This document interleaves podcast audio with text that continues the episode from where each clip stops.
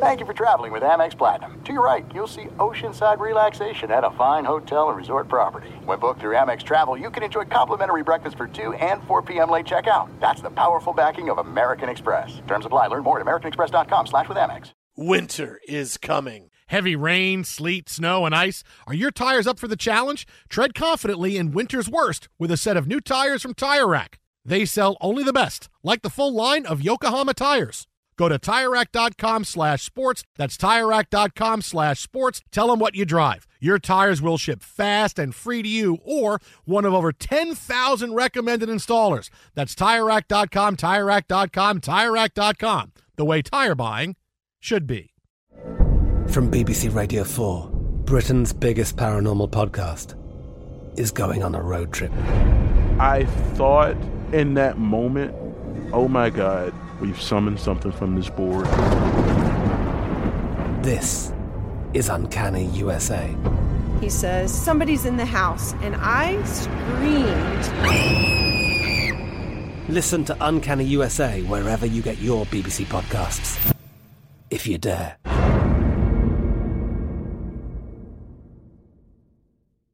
What's up? This your boy Lil Duval, and check out my podcast, Conversations with Unc, on the Black Effect Podcast Network. Each and every Tuesday, Conversations with Unc podcast feature casuals and in-depth talk about ebbs and flows of life and the pursuit of happiness. Unlike my work on stage, I tap into a more serious and sensitive side to give life advice and simply offer words of encouragement, yet remind folks to never forget to laugh. Every Tuesday, listen to Conversations with Unc, hosted by Lil Duval on the Black Effect Podcast Network, iHeartRadio app, or wherever you get your podcasts.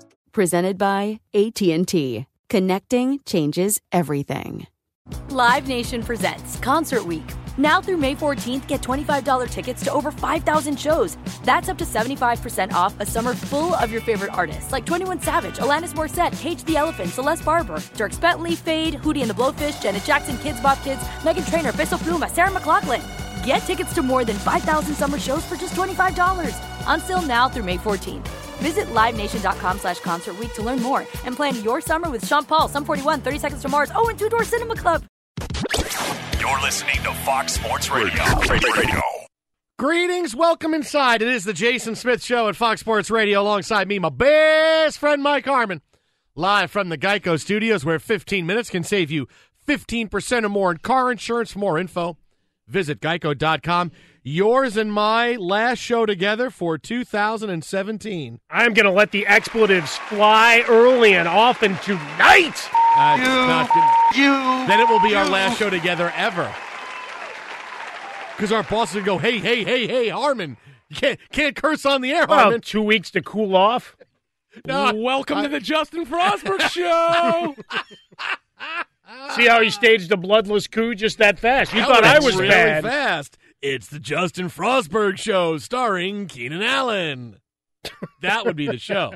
It would be. It would be just Keenan nothing Allen but stats. highlights every, from Keenan every, Allen. A highlight stat, highlight stat, highlight stat, highlight stat. Any They from would- they Arrowhead? would- They would need to extend it to an eight-hour show, though. That's true. Well, you'd have to get Philip Rivers in at some point. I mean, it wouldn't just be Keenan Allen. And you get a bolo tie. And you get a bolo tie.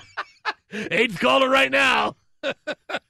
Frostberg's That'd be a hell of a giveaway. Frostberg's doing bolo tie drops around the city. He's just throwing stuff. Hey, Frostberg's giving out bolo ties, man. Just everybody get them. But instead of the bolo hat, he starts throwing them like he's Oddjob in the James Bond series. Mm. And suddenly he's a mass, you know, villain. Spoiler alert. He's a super villain. Uh, we have plenty of crazy stuff to get to tonight. We have sex in the clubhouse. Yes. not by me. We have a new Allegedly. a new fo- allegedly. We have There's a new no sex. football league to compete with the National Football League. Sweet. I've got some marketing ideas. We have our big predictions for the last couple weeks of 2018. I'll tell you why people really hate The Last Jedi. And I still am not the person that stole Charlie Villanueva's toilet. I think it's not still too soon to talk me. about Last Jedi, though. Not, I mean, that's not, no, no, no spoilers. I'm not going to give any spoilers. I'll tell you why there's people that go, oh, this is, I don't like this movie. Yeah, They I'll tell you exactly why. Well, there's a lot of hateful people out there, and those are the people that have been inundated with friends and family. Maybe uh, friends deciding they're going to come out to a theme park near you and take up residence for weeks at a time. But we have to start with this Because you know what I hate about the NBA? What do you hate it's about the- so predictable. It is. It is. Every, I, you know, you, you, you turn a game on, you go, I know exactly how this game is going No, going are you end. talking on a macro or a micro? Everything. Because on a macro level, we know so exactly what's going to happen. Yeah, well, at least to get yes. us to June. At the- on the micro level, on a night-to-night basis, I'm going micro. No, macro, trying to- you're right. on the micro level, June what I would very love predictable. is if we could figure out some kind of way to get into the brains of players to determine their motivations on a given night. Because the last two nights, let's call it what it is, two of the best teams in the NBA. I'd like to have them explain exactly what their motivation was against some uh, lackluster opposition. Tonight, the Celtics, national television, were taking on the Knicks. Celtics are shorthanded. They're playing their fifth game in seven nights, which is something the NBA still can't figure out a way behind. Oh, five game of seven nights? I have no idea. Well, Brown there were no play. expectations of them. They only they only had ten players tonight that could actually play. Uh, Jaylen Brown was ruled out pregame, so they had a tough time. So they played the Knicks. You know, the Knicks have been playing somewhat well. You know, doing the 500 dance, which the Knicks being 500 is like any team you know having three losses at this point. Kristaps Porzingis' stat line tonight. 23 minutes played. First game back after sitting out. Knee is 100%. Everything is fine. Allegedly. Porzingis tonight, 0 for 11 from the floor. 0 for 11. He scored one point. One point from Porzingis. 0 for 11.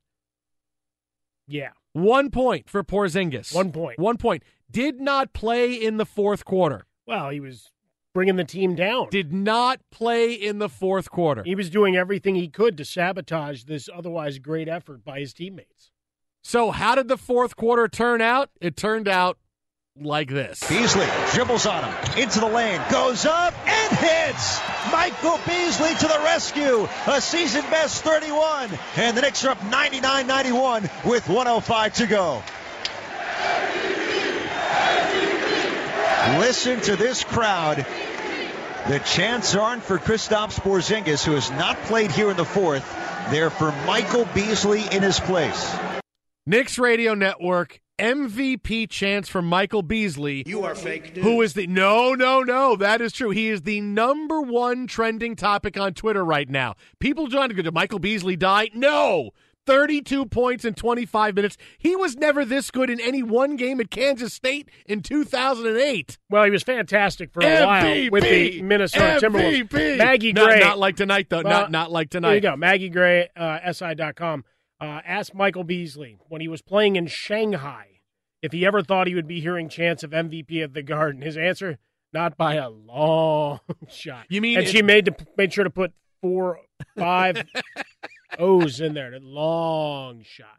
You mean in my garden? Like, am I chanting MVP to myself? Yes. Oh, Madison Square Garden? I just No. grew some great tomatoes in my garden. Michael Beasley in 25 minutes tonight off the bench, 32 points, 12 rebounds, and the Knicks beat the Celtics 102 93. The NBA's so predictable, man. I can't stand it. I knew this was coming. If someone, if I had done a radio hit today, someone would have said, "Listen, Porzingis won't even make a basket tonight. Michael Beasley's going to have the night like he's never had in his NBA career off the bench. Write it down, book it. Look what happens. Knicks, yo. I wonder what the parlay of Knicks win the game outright and Porzingis scores one point. You'd never be. have to work again. No. You know the odds? I, I mean, really, I, I could buy the Lakers. I could buy the Lakers and make that. I would sign Stay in your lane. both LiAngelo and Lamelo, and I would in, insert LeVar Ball as an assistant coach. Not the GM. Uh, no, I LeVar, don't- uh, Levar's got to be the GM. no, he's got to work his way up. I, I don't. I don't want it to. We got to have some kind of drama. So he's got to work as assistant coach, coach, GM, and then then he then he's right up there with me and Magic running so the he team. doesn't have to start as the janitor. No, no, no, no, no, no. I, I get more respect than that. Like you want to play me one assistant coach, entry level. Yeah. Um, the line for this game was minus three. Celtics were only given three. on the road. Knicks, the Knicks, given the number somehow- of injuries and short bench and well the brutal schedule. you you know I know it's five games in seven nights, but let, us be realistic now. This is not about the Knicks. Although I mean, your kids played how many soccer games in in two days? Uh, yeah, we do four games in two days. You know, but those are nine year olds, and they're playing for you know fifty minutes. They got a lot of energy. We're though. done. but they play fifty minutes almost consecutively. This is a two and a half hour affair with a lot of rest. Uh, okay, but you're also traveling and flying in, in different cities. Five games in seven nights is that's a lot. That's Oh, no. a lot. Oh no, I'm, I'm the sarcasm is just dripping uh, off my chin here. But a- as I said, it's not about the Knicks. Well, it really is. But it kind of is. you are so embarrassed to lose this game if you're the Celtics. I don't care if you were missing Brown and it was your fifth game in seven nights. You played the Knicks and Porzingis went 0 for 11 from the floor. They don't have Tim Hardaway Jr. He's still not playing yet. He's still a week away from coming back. And you somehow found a way to lose to the Knicks. Not only that, you found a way for them to beat you by 10 and to kind of roll along with a 10 point victory, despite the fact the Knicks had five turnovers in the last two minutes of this game. You still found a way to not make it close against the Knicks. That is absolutely. Im- I know you're at the end. I know it's five games and seven, uh, and you're looking at the holidays. Everybody's got Thursday, Friday itis. Blah, blah, blah.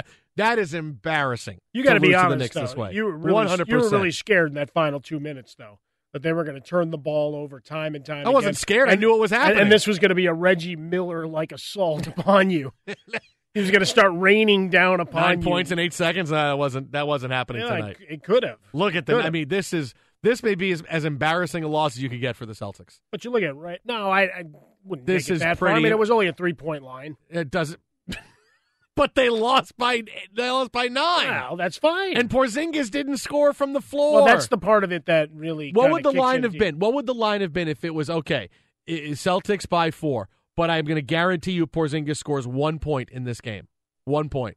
What would the line be then? I don't know. We're going to have to reach out to our guy. 70? The Celtics are allowing Michael Beasley to be the number one trending topic. This should not happen. It could be worse. I mean, it could be worse. I mean, there there are other headlines. There The- you go. the- Thank you, Rob Gronkowski. The Knicks can hang a banner. Michael Beasley, number one trending topic just on look at- Twitter, December 21st, But he- here you go. 2007. Look at the Where last were five you? games, though. Yeah. Oh, make you'll that remember t-shirt. this moment. Where were you? Yeah, where were you? The Beasley T-shirt. the MVP chance. That's going to be his ringtone. You know, eventually, aren't we going to have Listen shirts to this crowd. that are going to have, uh, uh, uh, you know, gifs on them that you can actually hear stuff? Like you see the video Oh play yeah, and hear the time. audio. Yeah, yeah. Are we No, going to have that's that? a year from now. That's the Michael Beasley It's- shirt I it's- want. it's Listen, play coming him again. Play the chance again. Listen Michael to this crowd. If Tupac can show up in Indio once a year, why not? That is Oh, right. That What? should be the next thing. Tupac and Beasley do a duet. Both Ah, in hologram that, huh? form. Hologram, hologram. Right alongside Leia and Obi Wan Kenobi. Look, last five games for Michael Beasley 13, 15, 30, 23, and 32. He This- is lighting it up. This is a bi- this. I, I mean it. He's better in this run than he was ever good at Kansas State. So damn hot. And that's when, hey, his freshman year at Kansas State, he was at worst the second best player in the country. I mean, that was that was a phenomenal run he had when it was, hey, this guy clearly is going to he's one year and done. And he, you know, look, his career he turned out to be more of a tweener and had much more difficulty than uh, fitting in and finding a home. You know, was he fat quick enough to play small forward? Probably not, but he's not big enough to play power forward. A lot of things. Also, he had some issues off the court But that's too. it. He had a good first three years, and then it all spiraled out of control. Last big time performance, you're looking at he started 73 games in the 2010 2011 season, averaging 19 a game and almost six rebounds. But here he is. The pe- more people are talking about Michael Beasley on social media than anything else. The people's hero, Anything Michael else? Beasley today. The ta- the we like plan- redemption stories. We like comebacks. And here in this holiday season, Holiday, this warmed holiday. Holiday, This warms holiday. the heart. No question about it. We had the tax plan near the pass today. We had all kinds of crazy stuff. People signing up for Obamacare. Papa John is stepping down. Michael Beasley is the number one topic on everybody's lips. I love America. We say who will lead us today. It's Michael Beasley. Twitter at How About a Fresca. Twitter at How About a Fresca, the Jason Smith Show. Jason, Mike Harmon live from the Geico Studios. Coming up next, yes, more on Michael Beasley. But guess who is getting set to possibly bring back the XFL? I'm so excited. No, no, no. Wait a minute. Now, maybe that might actually happen. Nice job, Alex Tightshirt. Nice job. That actually could happen. We'll have that story coming up next. And oh, by the way, we talked about the Knicks for the entire beginning of the show. And guess who didn't wake up? Shh. Fox Sports Radio.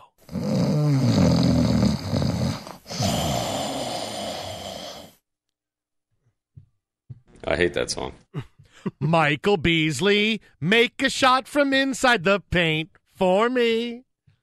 And make another one for me. And keep shooting until the game ends. Really, Michael Beasley instead of Santa Baby. Michael Beasley, keep Porzingis on that big bench. Michael Beasley. See, it works. You are Right, really a, recency bias kind of guy. Michael what have you done for me lately? This movie is the greatest of all time. this is the greatest show that I Oh. watched earlier today. This is the greatest slice of cheesecake I've ever had. You know, they don't and call- now this is the greatest player Hey. of all time. He's the MVP. Forget about Porzingis. It's Beasley Wait, magic. What, are you, what are you doing, Dick Vitale now? Oh, he's the greatest guy ever. I was thinking about oh, Dick, but, but I was thinking about Dick Vitale a little bit earlier. I was Uh-huh. telling you about him lamenting the fact that Evan Longoria had been dealt. Oh, do we trade the guy? Plus, Porzingis is replaceable, Harmon. He's a Porzingis system, is a whatever. system they beat forward. the Celtics without him. Yeah, they don't need him. He, I can't vote for him for MVP now. Can't do it. You have a vote I can't. Yeah, apparently I do. I can't vote for Porzingis in your own mind. You know, you know who's the MVP? Who's that? The guy they chanted MVP for tonight. Let's hear it. That's the MVP. Knicks Radio Network. You can check that off the impossible list. Do we get to call him a Unizard or whatever it is now? They call me the lizard. No, Be- Beasley. Uh, I don't know. I don't know what Beasley's nickname. Can we would just be. call him Champ? Mrs. Be- well, Mrs. Beasley was what's her name's? Thanks, uh, champ. Yeah, no. Uh, uh, uh, the bees, the beezer, The Bees. The bees. No, you can't be the Beezer. Why don't you just go That's by Van, mine? that's Vanbiesbrouck. No, you it's- can't steal that from the John Beezer. Vanbiesbrouck. That's the first time his name's been mentioned on Sports Talk How about Radio that? ever. I'm you taking got that. John Vanbiesbrouck on the show tonight. The best there is, the I- best there was. On this, our final night no, no. together here of 2017. No, not I the get the, best. Beezer. No, because I know who the best is. Play it again. I know who the best is. Into the lane, goes up and hits. Michael Beasley to the rescue. A season best 31. And the Knicks are up 99-91 with 105 to go. Listen to this crowd. I can't get enough of that. I was That's really, but you know what I was expecting right there? Yeah. Was a Keenan Allen howl. No. I'm going to be Or real the butt honest with you. Fumble. Yeah, Or the I, was really fumble and thinking it was going to go going on. sideways. Tom Yeah. Moore than in Uh, Indianapolis. The here's You offensive asked. coordinator, you got a Busted busted play, play. here. And, then, No. and then Sanchez gets hit. The Don't ball is Santa loose. didn't and bring it's you alive. anything. I've never Crawford. seen this before in my life. Watch this. Vince Wilfork is going to throw Brandon Moore back into his quarterback. He's going to fumble the football. This is what Reggie White used to do to people. Forklift them and just lift them off the ground. Listen to Mark this Sanchez crowd. not expecting it, and it was the backside of Brandon Moore that knocked the ball out. Sanchez was definitely the MVP that day. Oh, he was the MVP for a lot of people's uh, hopes and dreams. That was one of the greatest Thanksgiving dinner conversations wasn't. of all time. Uh, I knew when I saw Can you it. believe that? I knew. I remember where I was. I was standing behind my couch Do and you I have a watched the play. T-shirt though? Uh, Where no. were you? I need a T-shirt for the "Where Were You the Night of Michael Beasley." I mean, what about the butt fumble? Uh, Clearly no, no. I had friends of mine giving me, sending me pictures of that. Like I, every I mean, I could design that shirt. I'd, I'm I'd not get the mail. buying I go, why am I getting mail? Who sends mail anymore? And I open a mail. Oh, it's a picture of the butt fumble. Thanks, I appreciate that. Was it from Andy Furman? No, it Our was not. colleague here at No, Fox Sports Radio. Did not get it from Andy Furman. He likes to send real mail. No, The no, guy did not get spends it from him. more Nope. on postage stamps a year than I make. Yeah, I think he's on payroll at the post office. Well, someone's got to keep it in business. You know, we're going to start getting those emails soon. The post office was going to tax every email sent for five cents. If you don't want this, then uh, you know, let your people at the post office know and forward this to ten friends. Meanwhile, so so some crazy ass uh, scammer can get all your email addresses. Stop paying off giant buyouts Fake to people. news. And then, How many email addresses do you have? What are you worried about? No, no, no, no. Like send it to send it to ten people, and you want to send, tell ten people, hey, uh, we got to stop the post office from taxing our emails. That's two nights in a row. You've really been going in deep about scams and Ponzi schemes and pyramid schemes. Because you know what I said to myself? I said, talk about Ponzi schemes. I'll do that when they chant MVP for Michael Beasley at Madison Square Garden. Uh Listen to this crowd. All right. You never know how the world's going to turn and things are going to converge. You give me $500, and then you get two people that you know to give you $500 apiece. Then you give me like 200 of that. Then the people below you, they give They find two people to give them 500 bucks. They keep it, give you money, and you give me a little bit more money. I'm just going to ask the works. obvious question here. Yeah. Are we selling widgets? What what is it? No, we'll make you're just enough money- handing handing you money. We'll make What's your mon- value We'll- proposition? We'll, make enough money to buy the Mets. That's how this pyramid scheme works. Just Yeah, money they- just changes hands for for At least no still have to have some idea. You Yeah, know, even if you bought them, though, they'd still suck. No, no, no. I'd, I'd, I'd make sure that I would get the right guys in. I would, I would have got Stanton from Jeter. I'd have the Marlins man wearing my wearing Mets gear. Yeah, like he was going to waive his no trade clause to the Mets. That would have been funny. Twitter and how about a fresca? The Jason Smith Show. Jason, Mike Harmon, live from the Geico Studios. Uh, so more on Michael Beasley, the real MVP, not Kevin weapon. Durant's mom. It's Michael Beasley is the real MVP. It's too soon, bro. You But really get just ready, passed it's that not too mantle soon. really he had fast. 32 points in 25 minutes. if you don't like it, don't watch it. They chanted MVP. Yeah. It's a new world order. I mean, that's like a, a wrestling chant right there. Get ready, possibly. Well, I mean, get ready for a new football league, and it might be the XFL. Ladies and gentlemen, this is the XFL. Vince McMahon, in a story that was first reported a day ago, now got serious. As the chairman and CEO of World Wrestling Entertainment, has withdrawn 3.34 million shares of WWE, which is the equivalent of $100 million. Yeah. So he's taken out th- almost 3.5 million shares of WWE so he could get a 100 million. Why?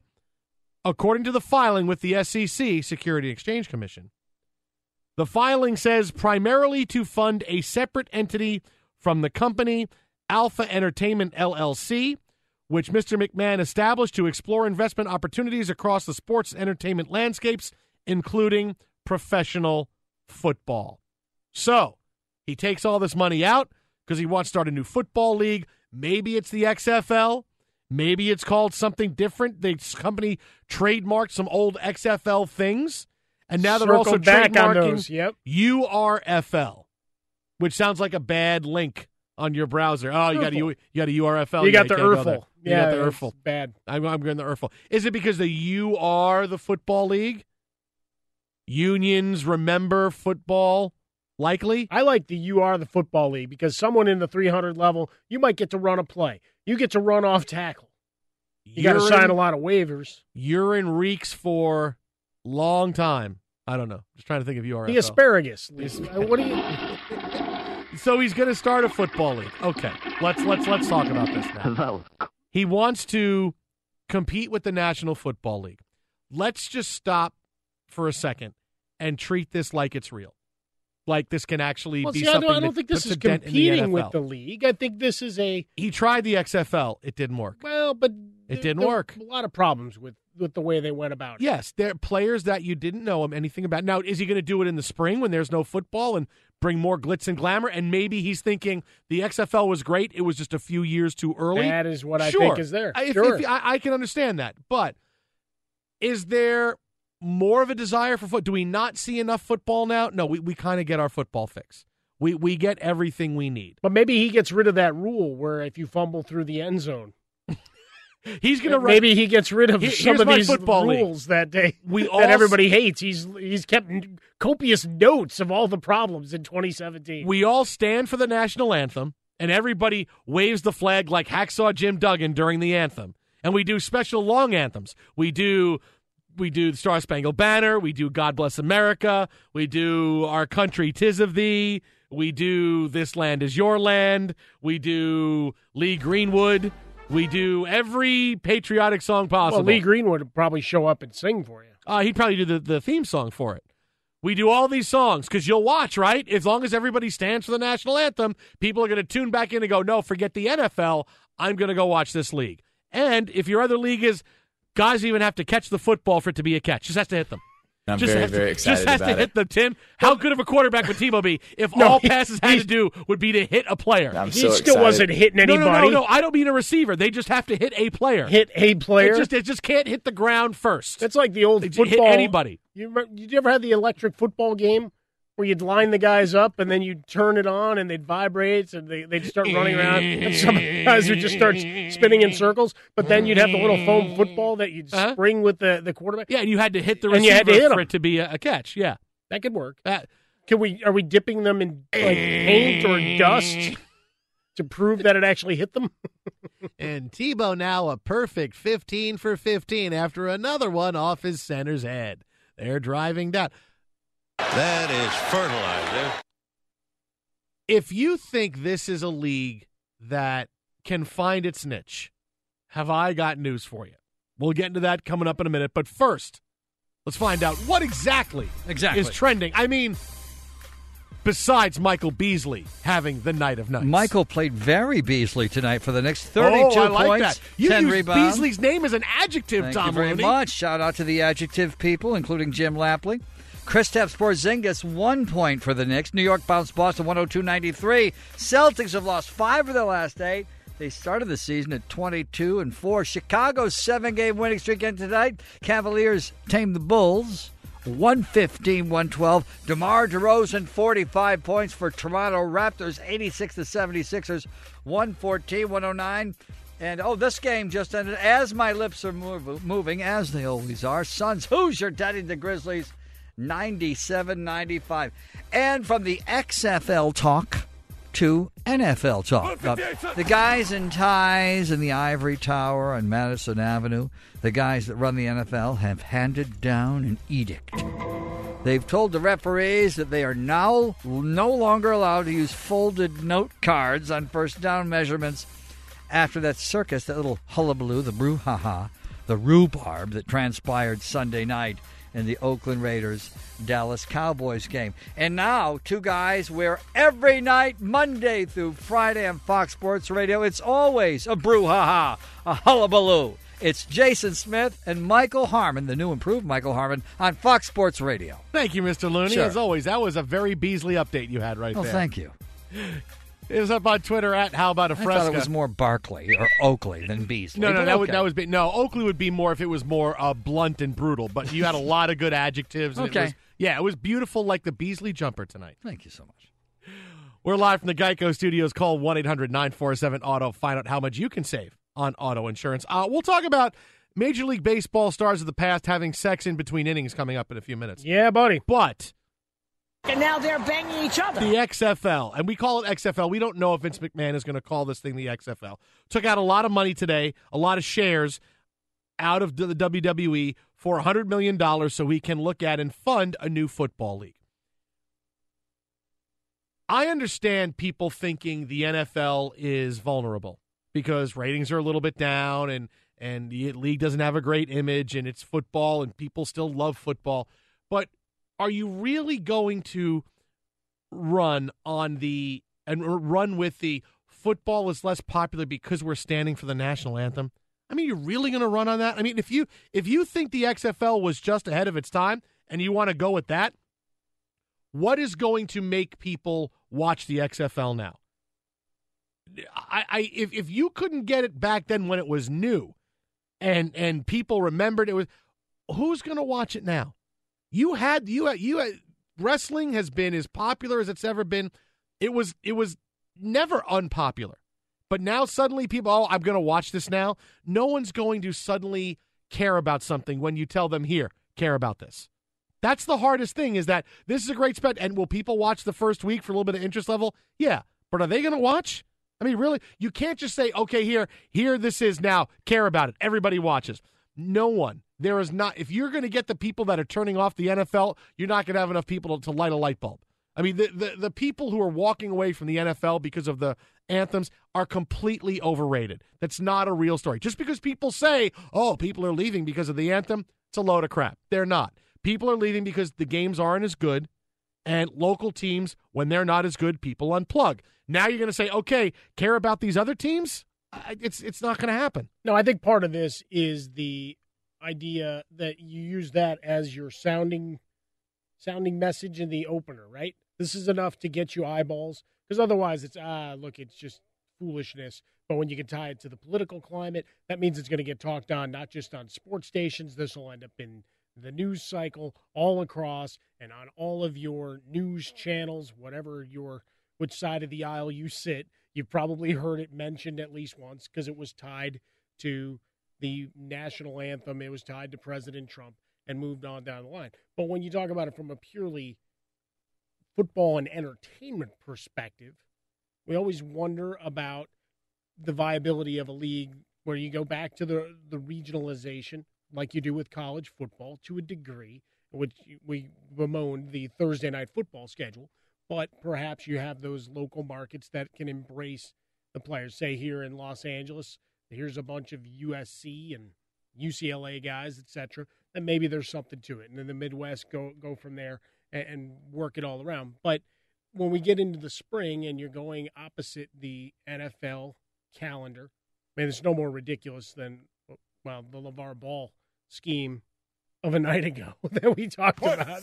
But here you're talking about a lot of players that cycle out of the league pretty quickly that are still household names that may have a year or two left, but based on their current NFL salaries and what minimums are for the veteran at their years and tenure in the league, that perhaps there's an opportunity to extend and that you have enough of name recognition. And let's face it, if you add the gambling perspective to it, again, different times, Mhm. different way of Oh, I had. Tommy Maddox winning the MVP, and I took home thirty dollars.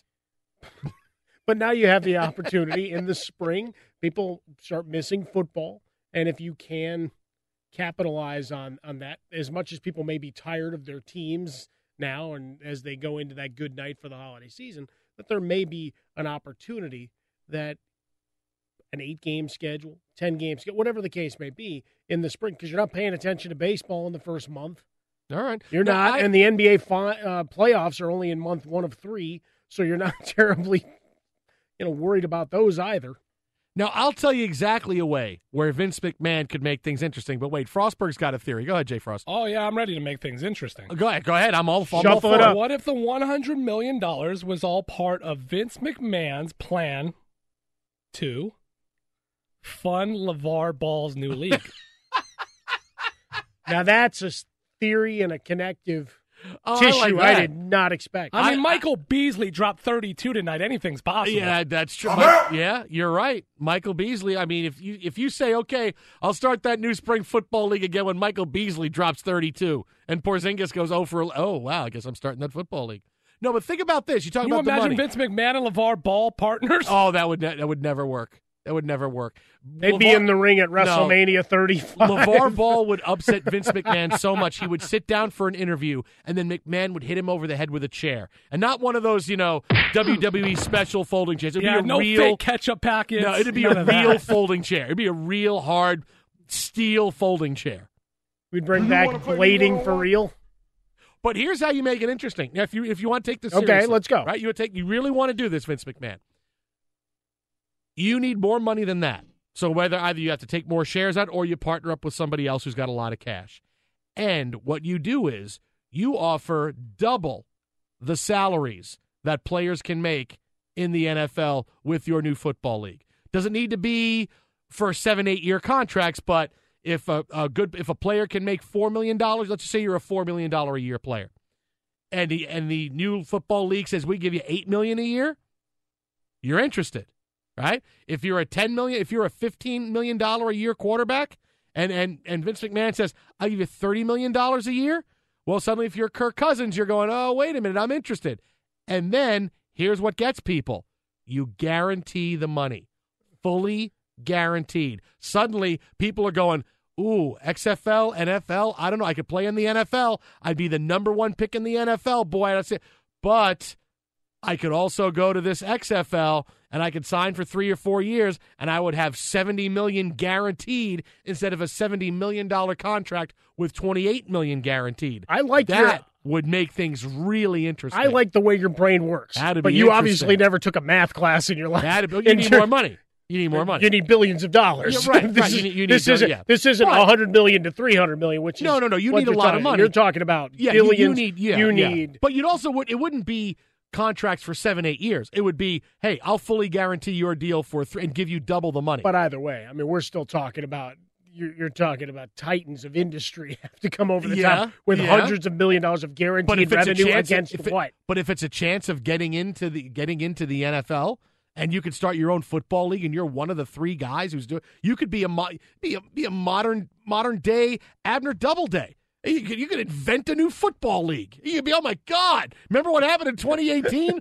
when Vince McMahon go and ask Steve. Ballmer started that new football league, and Ballmer shot hot dogs out of the stands at I people. want to have a gun, blow hot dogs into the stands. You threw out Abner Doubleday like anybody knows who the hell he is I think everybody knows Abner Doubleday. I think you're wrong. Everybody knows Abner Doubleday, or or or you know, or you you'd be okay, okay. You'd be you'd be a modern day Mark Zuckerberg. You would have There you go. invented something.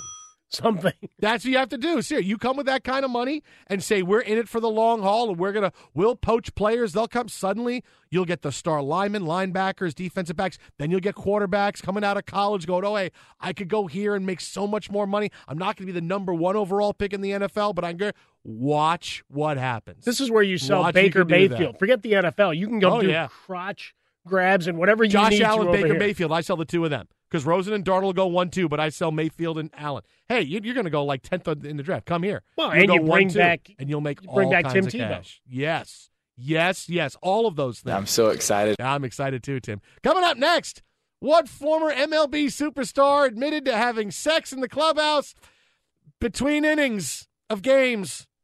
It's not me. you thought it was me. Not me. It's next Explain it on to Fox. me. Oh, no, no, no. David Fizdale. Too soon. Still Thanks, walking Joe. around my house singing this from now on.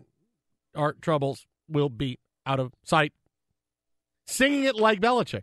It's brilliant. I mean, I, I, Zoe said to me, "Hey, Dad, why are you singing it so weird?" I go, well, "That's how somebody sings it, a special version. Can we hear it?" I go, "I don't have it, but I want to hear it. Does it sound crazy like that?" Yes. And so now she wants to hear Belichick singing "Have Yourself a Merry Little Christmas." Well, it's good. I mean, celebrate the entire catalog Merry of Belichick. Little Christmas. I hate that song. I think you really need to examine the greatness of Belichick and and have that pervade your house instead of the the chicanery and and sometimes just slander that you have been privy to as a Jets fan. Uh, I, I don't know how much it's slander, although I did find Zoe a couple weeks ago posting on YouTube about the Patriots cheating. Seriously? So she did do that. So there is, I, I did catch it. Not, not that I was mad at her. I'm just saying I do know she did that. I believe you were the one actually posting. I think you're trying to Not use. me. No, no, no, no. Not. Look, a- as our Not me. teammate over Nope. at FS1, Cris Carter once said, you got to have a fall guy. and I think you're using your daughter as your fall guy. Wasn't me. Did you also tell her the space landing was real? No, space landing is real. No, that was at the lot at Universal It, Studios. it was Come on real. now. There was all You are kinds fake of, news. There was all kinds of breeze blowing. You could tell the flag was Zoe's flying. smarter than that. Um, now Zoe, if you're listening, turn the radio off. Seriously? Former Met star Darryl Strawberry had a very revealing interview with Dr. Oz. Something that he first admitted to a few months ago, but now it has become a little bit more prevalent because now there's an interview and he's talking about it and he is actually trying to help people. But apparently, when Strawberry was playing with the Mets back in the 80s and the 90s, well, he would hook up with a lot of women. Well, you'd think that's going to happen. Leave But it on the Mets. How did Strawberry hook up with women? Let's let Darryl tell the story from the Dr. Oz show. So, in the middle of innings, when he's not batting, apparently, when am I up? Uh, I'm up six. Yeah, I got plenty of time. You, you, and you. Come on. Strawberry would go into the clubhouse and have sex with women. He would pick them out in between innings and would point them, and, and somebody, obviously an usher, some somebody who worked for the Mets, would go get her and bring her to the locker room. Strawberry and her would have sex. Then he would go back into the dugout. He threw him a big fat one. In those years, did we notice an uptick in the number of pitches per at bat? Like instead of you know taking pitch, so when your I pitcher mean, he's not swinging. Hey, that son of a give your pitcher first time to pitch rest swinging. after he hits. Why is it? Come on, you got to let that go deep into the count. Uh, has special balls. first, first thing is it always it always amazes me how easy sometimes it is for people to have sex. I mean that that that easy. I mean that easy that I can just yeah I'm walking off the field and hey yeah her and then She's like, okay, great. And she goes in, it's back in her seat five minutes later. Where'd you go? Bathroom, popcorn? No, I went and had sex with Darryl Strawberry. What? Yes. Right now, there's so many people in the tri-state area of New York, and and they're calling their friends, going, "I am so sorry. I did not believe you. I did not believe you when you told me that story. I, I I'm really surprised about that." Kind of an interesting revelation all these years later. I mean, we've heard so many tales from the clubhouses. We've heard from our friend Seth Everett of his own exploits uh, in terms of the clubhouse and the media rooms and everything Mm, else. yeah. But for Darryl Strawberry, trying to do good things and help people, right? He's reached out to Lamar Odom, he's trying to help him. Uh, this this one kind of goes a little bit sideways. I mean, we've See, heard no, about it in don't- I rock, don't and, know. but we've heard about this in rock and roll, Yeah. right? Hey, Yeah, you're but gonna you're gonna play a little more of a drum solo, Yeah, right? I need, I need Right? a long solo tonight. Give me 12 minute drum solo. All right, go ahead. Wait, the bassist has got a ten minute solo but, now. But is that, and I don't know because I'm not a doctor, but I'll play one now. Is that sex addiction or is that just I can have sex because I can? I think it's the latter myself. I- you really think it's an addiction? no, I think it's the Oh, latter. you I think it's just the I, I can. I don't know that that's sex addiction. I, I I don't know that that's not a way to just explain behavior. That now you seem like boy. Wow, what a jerk. That was a little over the Yeah, top. well, yeah, I mean, Yeah. I, that's because I, I I just see that as a way to go. Oh, yeah, okay. Because I got I got to think that the majority of athletes now, if you told them, hey, you could get away with having sex with a really hot woman during a game, they would say, okay, and they don't have Oh, to be forget about to sex. athletes. Anybody out there listening, we thank you. Oh, yeah, whoever yeah, you yeah, yeah. are, in between meetings, in I between just- conference I can- I calls. can just- I can hey, I got five minutes. I'm going to go refill my coffee, and uh, you know, I just I just walk into a Pollo Loco and go, uh, her, yeah, okay, let's go. Fired in. Yeah, wait I, I walk into the bank and go, yeah, I'm going to withdraw uh, fifty dollars, and yeah, her in the back. Yeah, let's I've got go. three transactions, and in between each transaction, I mean, I, and it goes the other way too. I mean, women certainly have Uh, opportunity and, and desire as well, so it I'm goes the other way. here's my Costco card, and uh, yeah, her, and uh, we'll go around the back. I mean, uh, uh, that's I don't understand. I mean, I, I You're I just trying to put yourself in that. I don't think that's frame of addiction. mind. I don't think that's. You're going to go ask questions of friends of yours. That, that would ne- would never work for me. That never. Uh, we'll have more on this and other stuff next, Fox. Hour two of the program, the Jason Smith Show with Michael Harmon, live from the Geico Studios, where 15 minutes can save you 15% or more in car insurance. For more info, visit geico.com. And of course, if you miss any of the show, right after the show is over, you can download the best of iTunes, Google Play, Stitcher, FoxSportsRadio.com, the iHeartRadio app. Listen to the whole show, parts of it, whatever you want. Again, right after it's over, iTunes, Google Play, Stitcher, FoxSportsRadio.com, the iHeartRadio app. Listen to it, The Jason Smith Show. Rate us, give us five stars. We'll love you forever and ever and ever. Do it! And ever and ever. And tonight so far, whether it was Vince McMahon bringing back a new football league, Darryl Strawberry having sex in the locker room There's no sex. in between innings of Mets games. But it really wouldn't be between innings. It would be like, okay, Strawberry comes in from the outfield, the Mets come up to bat. Strawberry would go in, have sex, come back in sometime while the Mets were batting. Would he have to wait until the sixth or seventh when we started doing a bunch of lineup changes? This is where the double switches start happening. Or and- the seventh inning stretch. yeah, when no, it's a little bit of a longer. longer, and we get need someone to fake an injury. You think he ever left one time during like a really long pitching change? That's what I mean. No, Like, he saved one of the uh, long stretches for behind the scenes. Oh wow! Look at that. It's not the slide over baby hour yet. But in, but in that first hour, we had It is in the central time zone. yeah. In that first hour, is for we, Strawberry. We, we had we Oh. had Big Love, yeah, Big Cash, Yeah. and, and and a Big Baller. Yeah. We didn't Actually, really, all they were kinda No, We didn't have a lot of LaVar Ball. We kind of just brought him up on, on the on the periphery. I meant Michael. Well, he's teaming up Oh, with uh, wow. Vince McMahon. That's right. oh, that's true. I, I Stay in that. your lane. no, no, no. He's not angry. He's not I angry. said He's You want to play me one on one? not angry. I just like that he's not wearing sweatshirts that actually say Big Baller brand. And let's just stay in our lane. Nah. not just it. Big Very Ball, you know, and where the brand is in really big letters. I can't. so bel you know. I I don't know what happens. What I see more of him wearing big baller brand or me wearing Syracuse stuff. What do you see more of? I mean, Oh, you and I wear Syracuse. Syracuse stuff at least four days a week. Yeah, but it's the same shirt. Uh, no, it's not true. I that have spaghetti stain's been there all month. three. Yeah, what are you, Eminem? Sweatshirt. Mom spaghetti. Five. You see, he had a pop up restaurant where he was serving mom spaghetti. Five bucks a plate. And then the bad. pants. Nah, I, I'm, I'm just going. I'm, I'm sorry, I missed. I was going through all the Syracuse stuff I wear. Yeah, and I was just continuing the show. Oh, okay. With greatness for the, the, the American public. Now, before we get to Michael Beasley, who owns the world right now, is still He's the number one trending topic on Twitter. Uh, I once won an XFL fantasy league. How about that? If Vince McMahon does bring back the new XFL, whatever it is, uh, Can we get Rod Smart on the show? I I Would that be our first won- interview of 2018? Yeah, and we'll bring the Macho Man back. Oh yeah, The Too one soon. the one year for the XFL, I won an XFL How about fantasy that? league, and I remember the guys on my team. I had Tommy Maddox. Who That's of all you needed. He was the MVP. He was awesome. I had Tommy Maddox, and I had uh, John Avery, who was the big running back for Chicago Bears. and I forget who else I had, but I remember I had Jose Cortez was my kicker, and my I'm wide so receivers. Sure, you didn't have Rasha- Rashaan Salaam on there. I did not have Rashaan He Rashaan finished Salaam. fourth in rushing. I did not have. Oh, I had Quincy Jackson from Birmingham.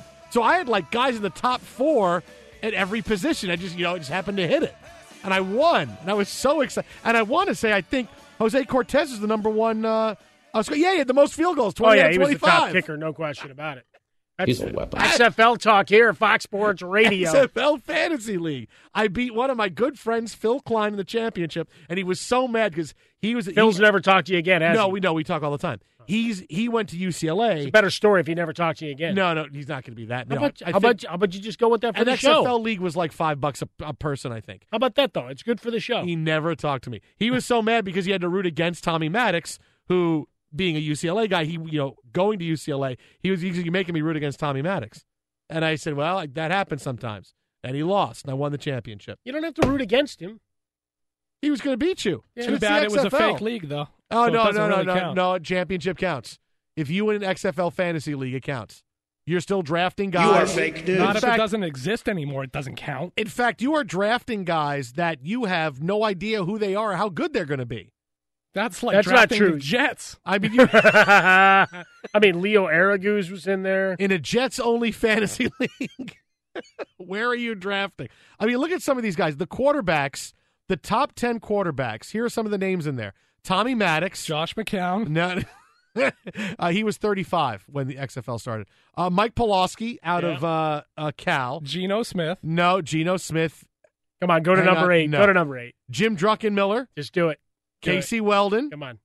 Jeff Brohm. That Jeff, Jeff Brohm, Coach Brohm. Yeah. Wally Richardson. Wally. Yeah. Penn State, yo. And Tim Lester. That Tim Lester. And Tim Tebow. And I'm so excited. If you, that's the first guy I would sign, if it, to make this work. The first Hell guy yeah. I would bleep and sign would be Tim Tebow. If Vince very, McMahon's very going to make a run at this, it. I would say, Tim, you would- here you go. What what what do you want money wise? Be my mouthpiece. You be my league, and you're going to do every interview possible. You would install sprinklers that shot at him in the pocket. Oh, I I, I do it uh, for uh, press conferences. He runs in, comes in shirtless, and he's getting hit with all the sprinklers. I'd make him install them in his house. I'd say, Tim, you got to film yourself twenty four seven. That's what I would tell him. That's a bit creepy. I'm sure he's excited about But it. though. no, see, right now, I'm Vince so McMahon's writing this down. He's going, "This Smith guy's a visionary. I'm going to call it the SFL, the Smith Football League." You got a hundred million dollars? Uh, no, I, I'm an idea guy. Oh, I was going to say, I'm an 'cause if you guy. have that kind of scratch, Nah, I'm an I idea guy. really need to go upstairs and have a talk. Meanwhile, the real MVP is not Kevin Durant's mom. The It's too soon, bro. No, no, it's not too soon you because don't we like gotta it, have don't this. watch it. No, everybody wants to watch because tonight we saw the real MVP in the NBA, and there's a reason why. He is still the top trending topic on Twitter. I mean, besides the promoted hashtag Oreo chocolate candy. So it's Oreo chocolate candy, and then Yeah, but what's Huncho Jack? I don't know, but it's behind Michael Beasley. I'm a little frightened by it. It's behind Michael Beasley. Listen to this crowd. The chants aren't for Kristaps Porzingis, who has not played here in the fourth. They're for Michael Beasley in his place. Knicks Radio Network. Kristaps Porzingis 0 for 11 tonight. Doesn't play in the fourth quarter because the Knicks were playing so well without him. And Porzingis, who I said, listen, this guy's at the top of the MVP voting. Now he didn't even play in the fourth quarter tonight. Didn't make a shot from the field. 0 for 11. but they beat the Celtics, marquee game of the night in the NBA, because Michael Beasley in 25 minutes scored 32 points. He was just getting the ball and making one on one moves. He was stopping, turning, turnaround jumpers. He'd get into the lane and put up a floater. It was like it doesn't matter. And here's the crazy thing the Celtics single covered him the entire time. At some point, you got to realize, okay, Sam Mitchell coaching? This, guy, this guy's killing us. And every time it was, he would make tough moves, but they're tough one on one moves. And he made every single shot. He 13 was of amazing tonight. 13 of 20 from the field. Only had one three point shot, 11 boards. They had five turnovers, but plus 18 on the night as the Knicks take care of business. Watch out, yo! the- Here come the Knicks. The dog tired Celtics. Uh, tongues no, no, no, no, no, no, tripping no. over their own the tongues. Celtics were as fresh as daisies, playing their first game in a week. They had a full roster. So you started the new week uh, this morning. Is that what you're trying to do? Listen, five games in seven nights, you got to stop somewhere. I'm just stopping after last. Look, they they were pretty fresh. Uh, but here's the quote of the night from Michael Beasley after the game. You, of course, he was asked, "Hey, when did you know you were you were you were had the hot hand?" And his answer was January nineteenth, nineteen eighty nine, the day the day he was born. I like that. That's an answer. I've been hot since the day I was born. Oh, and welcome to the bleeping show, Phil Jackson. You've been silent for the last like hour and ten minutes. Is it the playoffs yet? No, but Michael Beasley had 32 and 25 minutes. Where were you? Um, there he is. You know, he he's you know he's a guy that believes a lot in statistics and in numbers. Uh, no, don't give me that. That's a load of crap, Phil. Go, you know what? Go back to sleep. Go away. I think we know what we're doing. No, no, you don't. Michael Beasley, Phil, go away. No, Phil, go to sleep. no, Phil, get back on the bus and go to sleep. No. Phil, all right, all right I'm done. I'm just Wow. not going to talk to him. You see how he- he's that, he's never been that obstinate with me. Hello, He's and never- thank you for oh, being a Knicks season ticket holder. You better be careful. You might come storming in the back door here and smack you over the head No, with one I- of those think- chairs no, you were no, no. talking There's about. no way Phil is storming in on anyone. You've seen him walk. There's no way. You, you would hear him. Well, he might have a- up, but no way. Well, he might have an assistant work No, ahead and no. get the door for him. we call this a Brokeback Mountain game because there's so much penetration and kickouts. The Celtics, I don't care if you played five games in seven nights. I mean, I, I understand that. But to lose to the Knicks like this, when Porzingis goes 0 for 11, you come in and Porzingis scores 35, okay. It's Porzingis. He's one of the top six or seven players in the league this year. He's made that jump to, to that to be that good. You lose him, okay, you're playing five games. But you he goes 0 for 11 and can't impact the game and doesn't play in the fourth quarter, and you lose to Michael Beasley? Whoa, you got to look in the mirror. I know you've had a great start. It's been a great year. We told you everything was going to be fine. But you're going to look at yourself tonight and go, "What what did we just let happen?"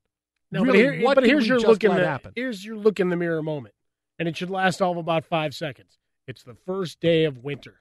Merry Christmas. Winter and then you coming. go back to work because it's December. It doesn't matter. It's one What- wait, game. wait, wait. Well, no, no, no, no. What happened to I celebrate every one of two. No, I- I celebrate I all of celebrate those. them all. Wait, I wait, cele- now, no, you celebrate those, but you don't celebrate these. That is right. What? Why not? One of 16 versus one of 82. Doesn't matter. Much different animal. This is a bigger deal, and you're supposed In to. your world. No, it's a big. In my world, it's is- December 21st on the basketball schedule. And See, there's now a lot you're- of you're- games you're left. cherry picking. Now you're cherry picking. What you celebrate all of what you celebrate some of. That's right. Do you ce- do you celebrate some of Christmas Day or all of Christmas Day? Uh, some of Christmas Day, because then the NFL takes over, and then I'll be in here in the Geico Fox But Sports that's Radio still studios. part of Christmas Day. Depends on how much eggnog he's got. Oh. Well, that's true. I'll be in a celebratory mood. There's no question about it. All right, I'm going to go have a talk with Phil and try to get him to settle All down right, and go calm to him sleep. down. Okay. You know, stuff like that. I'm Phil. a guy that believes in what the Oh. product is, and I see it, can touch and feel and watch run up. Shut and up, the Phil. court. He likes to see, touch, and feel. I know. Phil, can you go to sleep? No. All right. Coming up next, we'll get into all the big topics in the National Football League. Super Bowl champion Brady Poppinga stops by with us. We'll talk sex in the locker room. We'll talk XFL. No, we are going to do that, Phil. And you need No. to go to sleep. For, Phil, go to sleep. Good. Oh. Got a lot of NFL coming up next on Fox. No.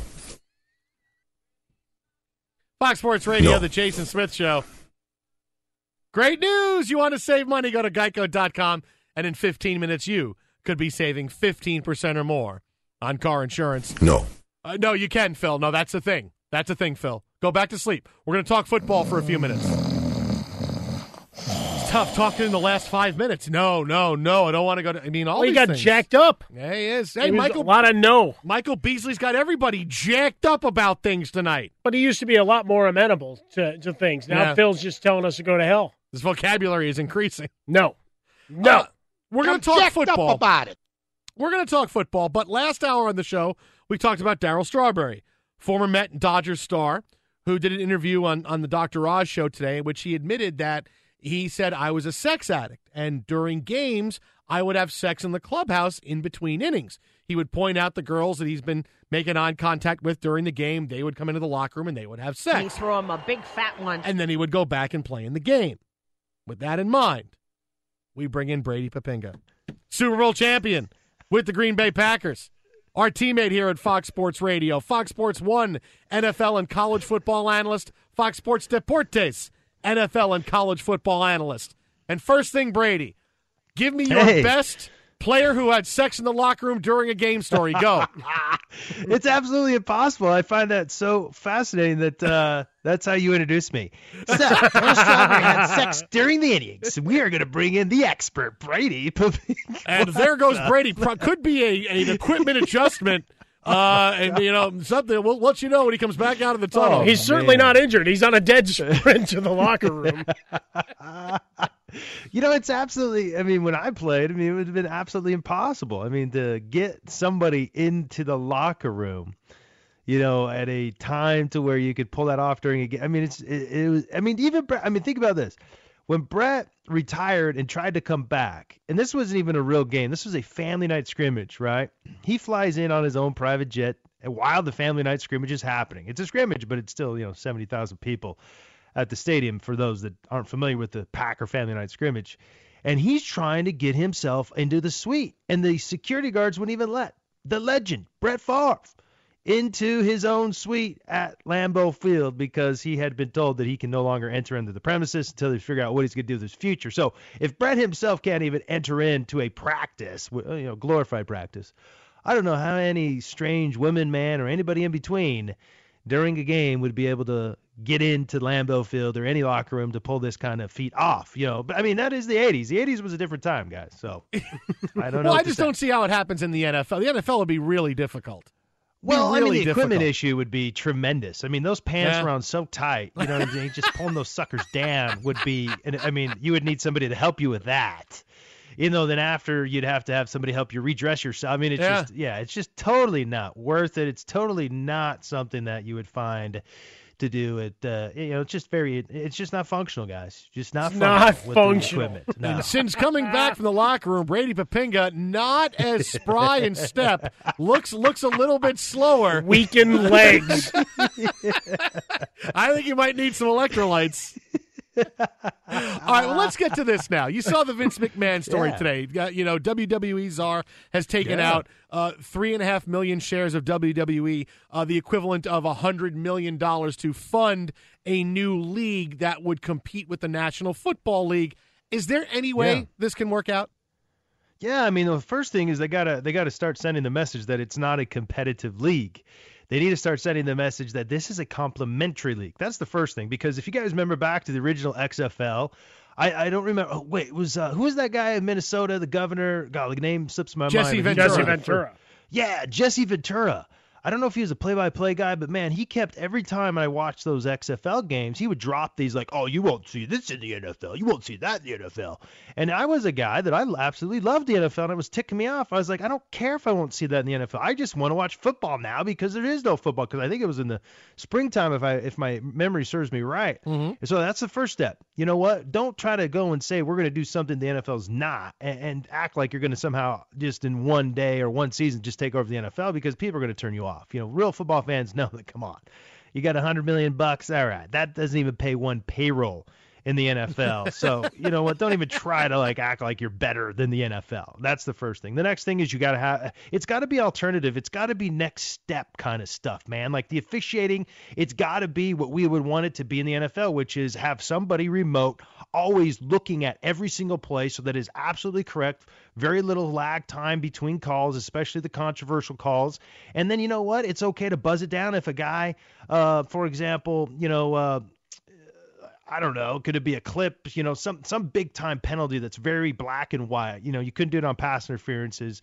Some holding calls you may be able to do, but I, I'd say clipping calls, blocking the back kind of calls. Like if a ref just missed it, you know, you have this remote official just jump in and say, ooh, ooh, they actually they you know they did this or they didn't touch or whatever, and the ref can stop and immediately like correct something that otherwise, you know, would just sort of get swept under the carpet because right now the system is in place to do that. Another thing would be to, I would say, eliminate kickoffs. Instead of having kickoffs, let's do punt the whole time or eliminate the kicking game if you could, you know. I mean, you do stuff like that that the NFL, because of its traditional kind of approach and many traditionalists that are in charge don't want to really go out on a limb have that be what the XFL does almost like experimental kind of stuff I mean you'll get people watching at that point let me let me throw this at you would would this work yeah obviously, hundred million dollars sounds great, but you know what? What is that really going to do?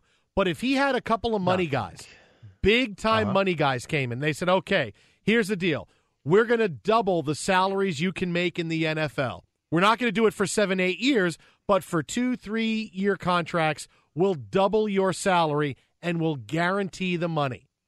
Would that get people? Would that would that would that get a guy Yeah. like Myles Garrett, who's going to be the first pick in the draft, to say, you know, I could sign here and sign a sixty million dollar contract with you know twenty five million guaranteed, or I could sign for three years and I could get ninety million, all of it guaranteed. Oh, I'm going to to this football league. Oh, there's no question. I mean, you'd get everybody coming to that league. The problem is, is how sustainable is that model? Because you're basically telling some investor, hey, man, we need you to put up like, I mean, that's a lot of money you're gonna have to put up. I don't know how much it would be. I'm, I'm thinking in my mind at least a billion. You know, to hope that the league somehow becomes viable enough to where it's bringing in the kind of cash. I mean, it'd have to literally bring in almost like double the cash the NFL is. And so, I mean, it would attract the players, but it's just not sustainable. And the biggest thing it would do, though, is it would taint what we know as NFL football. Because what makes NFL football so fun to watch right now is the urgency. Every single player out there, from Tom Brady all the way down, does not have a guaranteed deal. So they have to play for their deal. They have to show every day that they are worthy of that deal, or else they're going to get cut. You don't see that in basketball. You don't see that in baseball. And another thing is, is if a guy's deal's up, like in basketball or baseball, all of a sudden dudes emerge, right? And all of a sudden they get paid and they disappear. That doesn't happen in the NFL. Every dude's deal is up the next day or the next year. And that's what makes the product so fun to watch because you got guys literally out there playing for their lives. So if you start guaranteeing stuff, you, you remember Albert Haynesworth and his little thing, the you know with the Redskins where they guaranteed him 50 million and he basically just like forget everybody else. He walked around basically with both middle fingers up to everybody to the world. You know what? You're going to have every guy doing that, especially in the NFL where guys are right now. I mean, you got guys that could justify big time name guys that could justify sitting out because they're banged up so much, but they know they can't because they can't afford to, or else they'll get cut.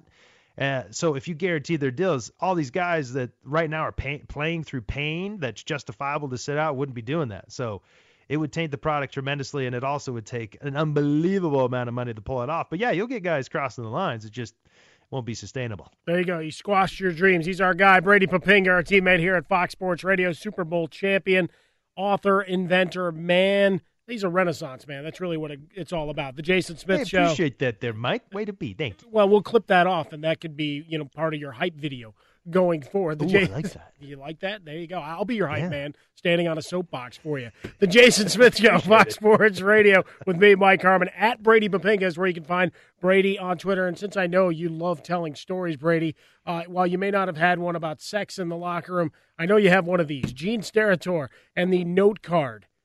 You had plenty of run-ins with officials during your time in the National Football League. Wow. Ever a time where you really wanted to go and throttle said referee off a call Oh, you my knew gosh. was just egregious? Oh yeah, I mean almost every single game you get guys. I mean there was a time back in when we were playing the Bears 07. They ended up beating us in the last minute, but it was the craziest call because they had just adjusted this call where you can't cover up the center. And that if you if the ref felt like and it was on the field goals and the PATs, mm-hmm. right? And if the ref felt like you were covering up the center, one of your guys were, he could go in and tap him and give him a warning, and the guy, be, oh, okay, I'm going to move out of there. So what happened was, is this ref, I don't know, he just wasn't experienced at it, or he just thought, I think he interpreted the rule differently. He kept like he would bump the guy out, the guy would move, clear the center, and he'd still call the foul. And I think he thought that if you had to warn him, you throw the foul. And it cost us on because it was a field goal on one of them where we should have held them to a field goal, but it gave them an automatic first down and they scored a touchdown on it. And that ended up being the difference of the game. You go watch it on film, and then you know the re- I, I love the NFL when they do this too. They're like, oh yeah, we made a mistake. You know, it, I know it cost you the game and everything, but yeah, yeah, we made a mistake. It's like, well, what about like going in arrears here? You know, like in golf they did with that guy calling in or whatever for that shot. Why, why don't we do that here? You know, go back and let's see what would happen. You know, I mean, you can't do that realistically, but it's like Jiminy Christmas.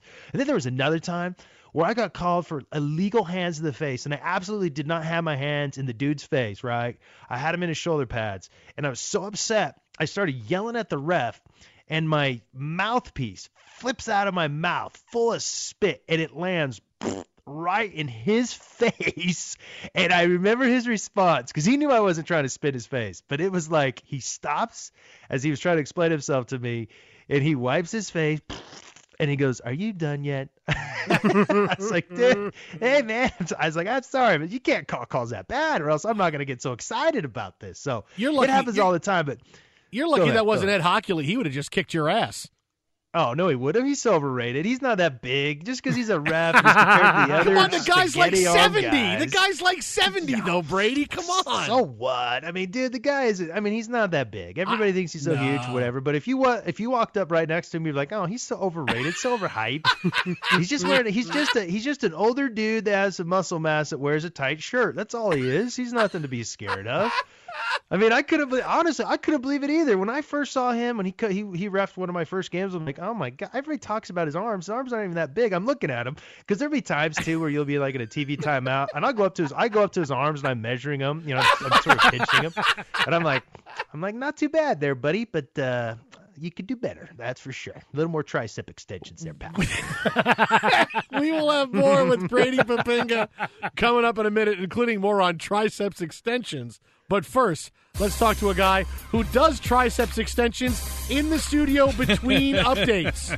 Tom Looney with What's Trending. Mr. Looney. Uh, one upset in college basketball's top 25 tonight. 12th ranked Gonzaga goes down. Making the inbound and the bounce pass to Kell. That's the ball game.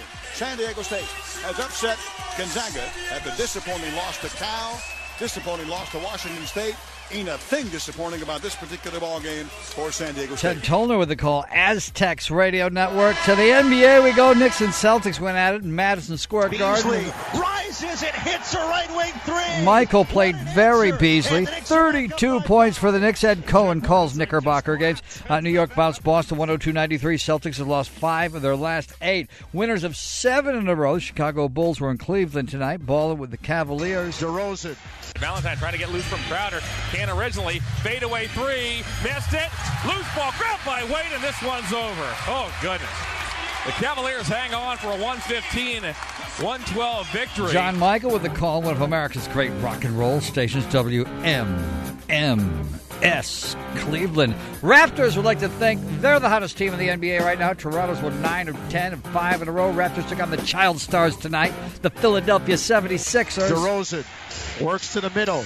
Jumper in the air. Good. Top of the lane for DeMar DeRozan. Oh, nothing. Give DeMar 45 points. Toronto rep Philly 114 109. Eric Smith with the call. AM 590. The fan. In Toronto. One other final from the association. That's what we sportscasters like to call the NBA. We call it the association. Grizzlies. Who's your daddy? The Suns 97 95. And now three guys who love to yak, yak, yak, yak, yakety, yakety, yak. Jason Smith, Michael Harmon, and Super Bowl champion Brady Poppinga, who played on the frozen tundra of Lambeau Field. He All also those three. He right also now. never had sex in the locker room No. during a game. no, No, he's a wholesome All-American Yeah. guy. Thank you, Mr. Looney. Sure. We're live from the Geico Studios where 15 minutes can save you 15% or more in car insurance. Call 1 800 947 Auto. All right, Brady, let's get to Jimmy Garoppolo here for a couple of minutes. Yeah. Right, getting a lot Okay. of love today. The audio has surfaced of him leading the game winning drive against the Titans. And there's Yeah. certainly some things to like about Garoppolo. He's got a big arm, and, you know, there's, there's a lot of grace under pressure. But one thing when I watch him, and I, I really don't get why people blow this off, every Okay. throw he makes, he's uh-huh. all hips and arm. He doesn't step into any throws. It almost is like he doesn't want to get hit. He doesn't step in. He's Yeah. all hips, all arm, and Yeah, it's great uh-huh. now. But teams are going to adjust. They're going to put pressure on him, and it's going to be a different story. I, I don't get why he's so uh, fundamentally. This is what he's. This is how he's throwing the football. Dude, look, he's like he's like he's watching Jay Cutler videotapes of, of Oh, for how, how to play quarterback. He throws off his Hey, back buddy. foot a lot. I mean, he's got. I mean, come on. I mean, really. I laugh because I sat there and watched a guy by the name of Brett Favre do that his whole career. Well, at least when I well, his latter part of his career. And it dawned on me, I was like, no wonder why this dude always stays healthy. He's literally he he's he's fading away from every throw he makes because he's evading any kind of dudes falling into his knees or his ankle. I mean, it's so smart. And that's the one thing that actually I think is a phenomenal trait about Jimmy Garoppolo. He reminds me a lot of Favre. I mean, in, in his quick, compact release, and they talk about planes, throwing planes. What that means is is having your feet set and having him step in a certain angle so that you can throw the ball accurately. He's he's on, he doesn't have to abide by those. He had a couple of really cool throws in that two minute drill against the um, the Tennessee Titans this last week, to where he he he basically was doing a fadeaway throw that you'd see Favre do, which was it, it was pinpoint accurate. I mean, it was just like it was it was like a work of art, man. I was pumped. It, it was cool to see on the inside too how he worked because basically that whole drive. When he went and talked to everybody, basically they had already envisioned in their mind how that drive was going to go, and it went exactly how like they lived it before they actually lived it which is the essence of envisioning what you're going to do. And I mean, that was just next level kind of stuff. And it was really cool that they had him mic'd up and it timed up to where you could see that. Because that's what the next, because honestly, you, do you think, honest, I mean, just let's use an extreme example here. Do you think Jay Cutler talks to his team like that? Do you guys, honestly, do you think he does? No, I don't think he does, but I think a lot of quarterbacks say things like, "All right, let's go, big drive." I think a lot of guys say Of course that. they do. Yeah. But they're not gonna they're not going to immediately be like have the wherewithal to go, oh dude, let's sit down with the OC and let's go over every single one of our two minute drill calls. To, you know, just so I have it in the back of my head, queued up, ready to go, so I don't even have to think. No, nobody does that. They're out there, in, you know, engulfed into the emotions of the game. Cutler's probably over there, you know, you know, instead of Hey, hey, hey, come on he's now. over there sneaking, smoking cigarettes, which he does. Uh, so I mean, that's what he's doing. You know what I'm saying? I mean, but I mean, this is really fun to watch. And so we're because we're basically seeing before our eyes. I would say probably it's going to go down as one of the most impactful transactions of our generation. You know, I, I mean, like you've seen Reggie White going to teams. You've seen, you know, uh, I don't know, Steve Young getting traded, eventually e- emerging, and other, you know, big time transactions. This will be one that in five, ten years, we're going to look back on and be like, wow, that changed the whole dynamics of a franchise that was suffering them acquiring Jimmy Graham and another or Jimmy Garoppolo. And another thing that's fascinating to me is is the the Patriots, although right now like they're cool with everything because Tom Brady's you know he's playing well, they're in contention, all that kind of stuff.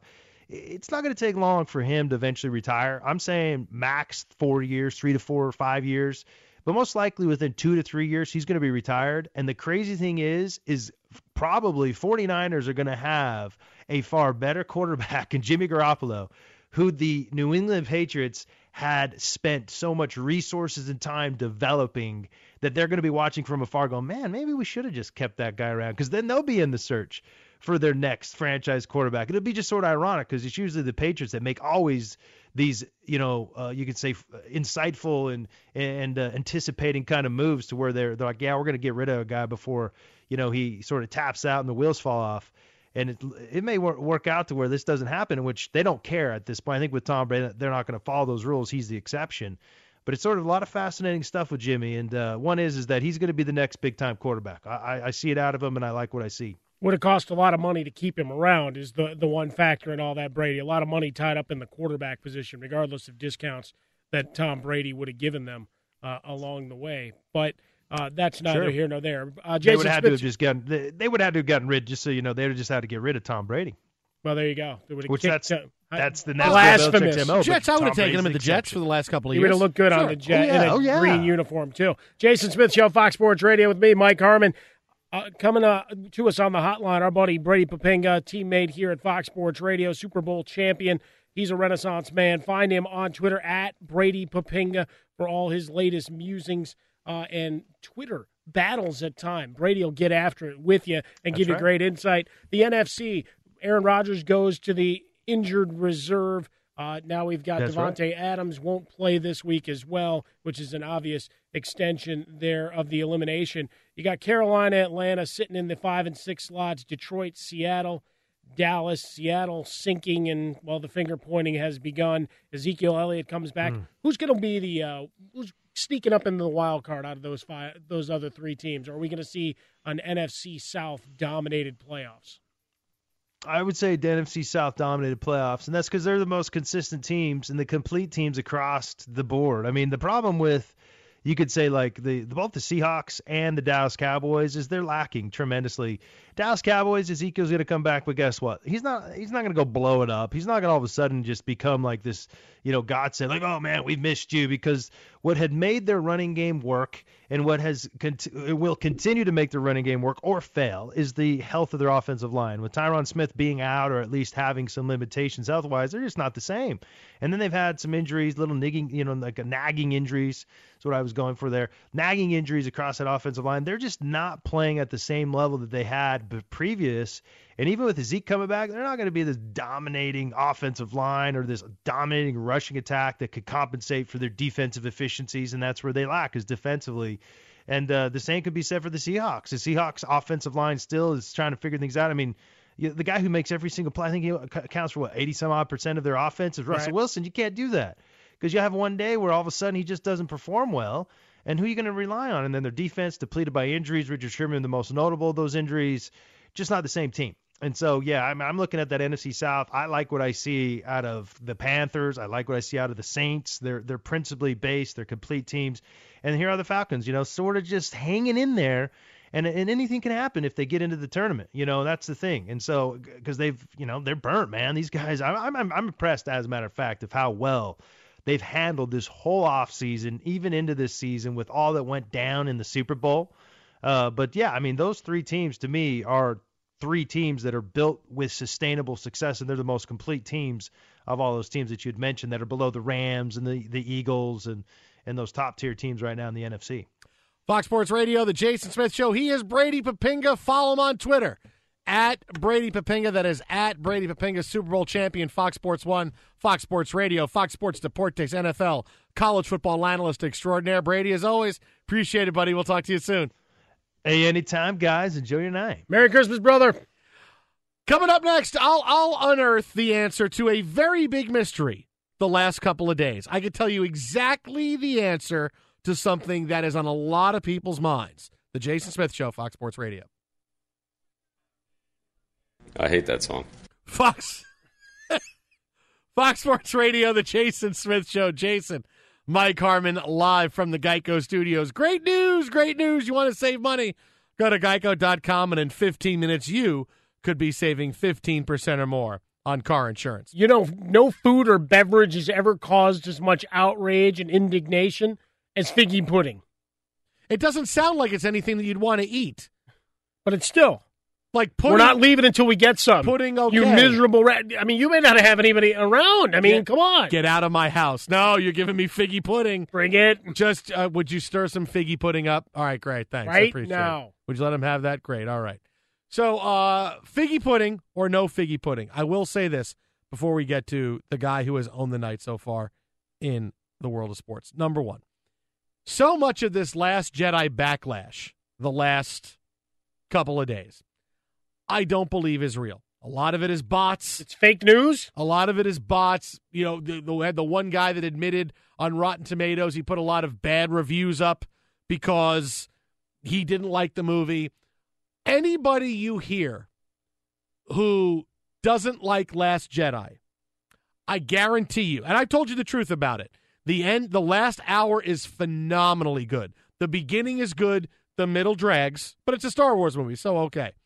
Anybody who is upset is upset because they feel Star Wars is leaving them behind because the focus now is on the new characters. Obviously, they were introduced in the first movie, and people were okay with that because, okay, I see these new characters, but I get Han Solo, and I got Chewie, and I got Princess Leia, and I get the droids, and I get, okay, I get a lot of old favorites. But now, the newer characters continue on, and their roles get larger. And so that's what people are upset about. Oh, I want my stars. What? Luke is in his late, in his mid 60s, right? Han Solo is not with the franchise anymore. They have to move Star Wars to a new generation. That's why they have it now. This is not my Star Wars. It's not your Star Wars.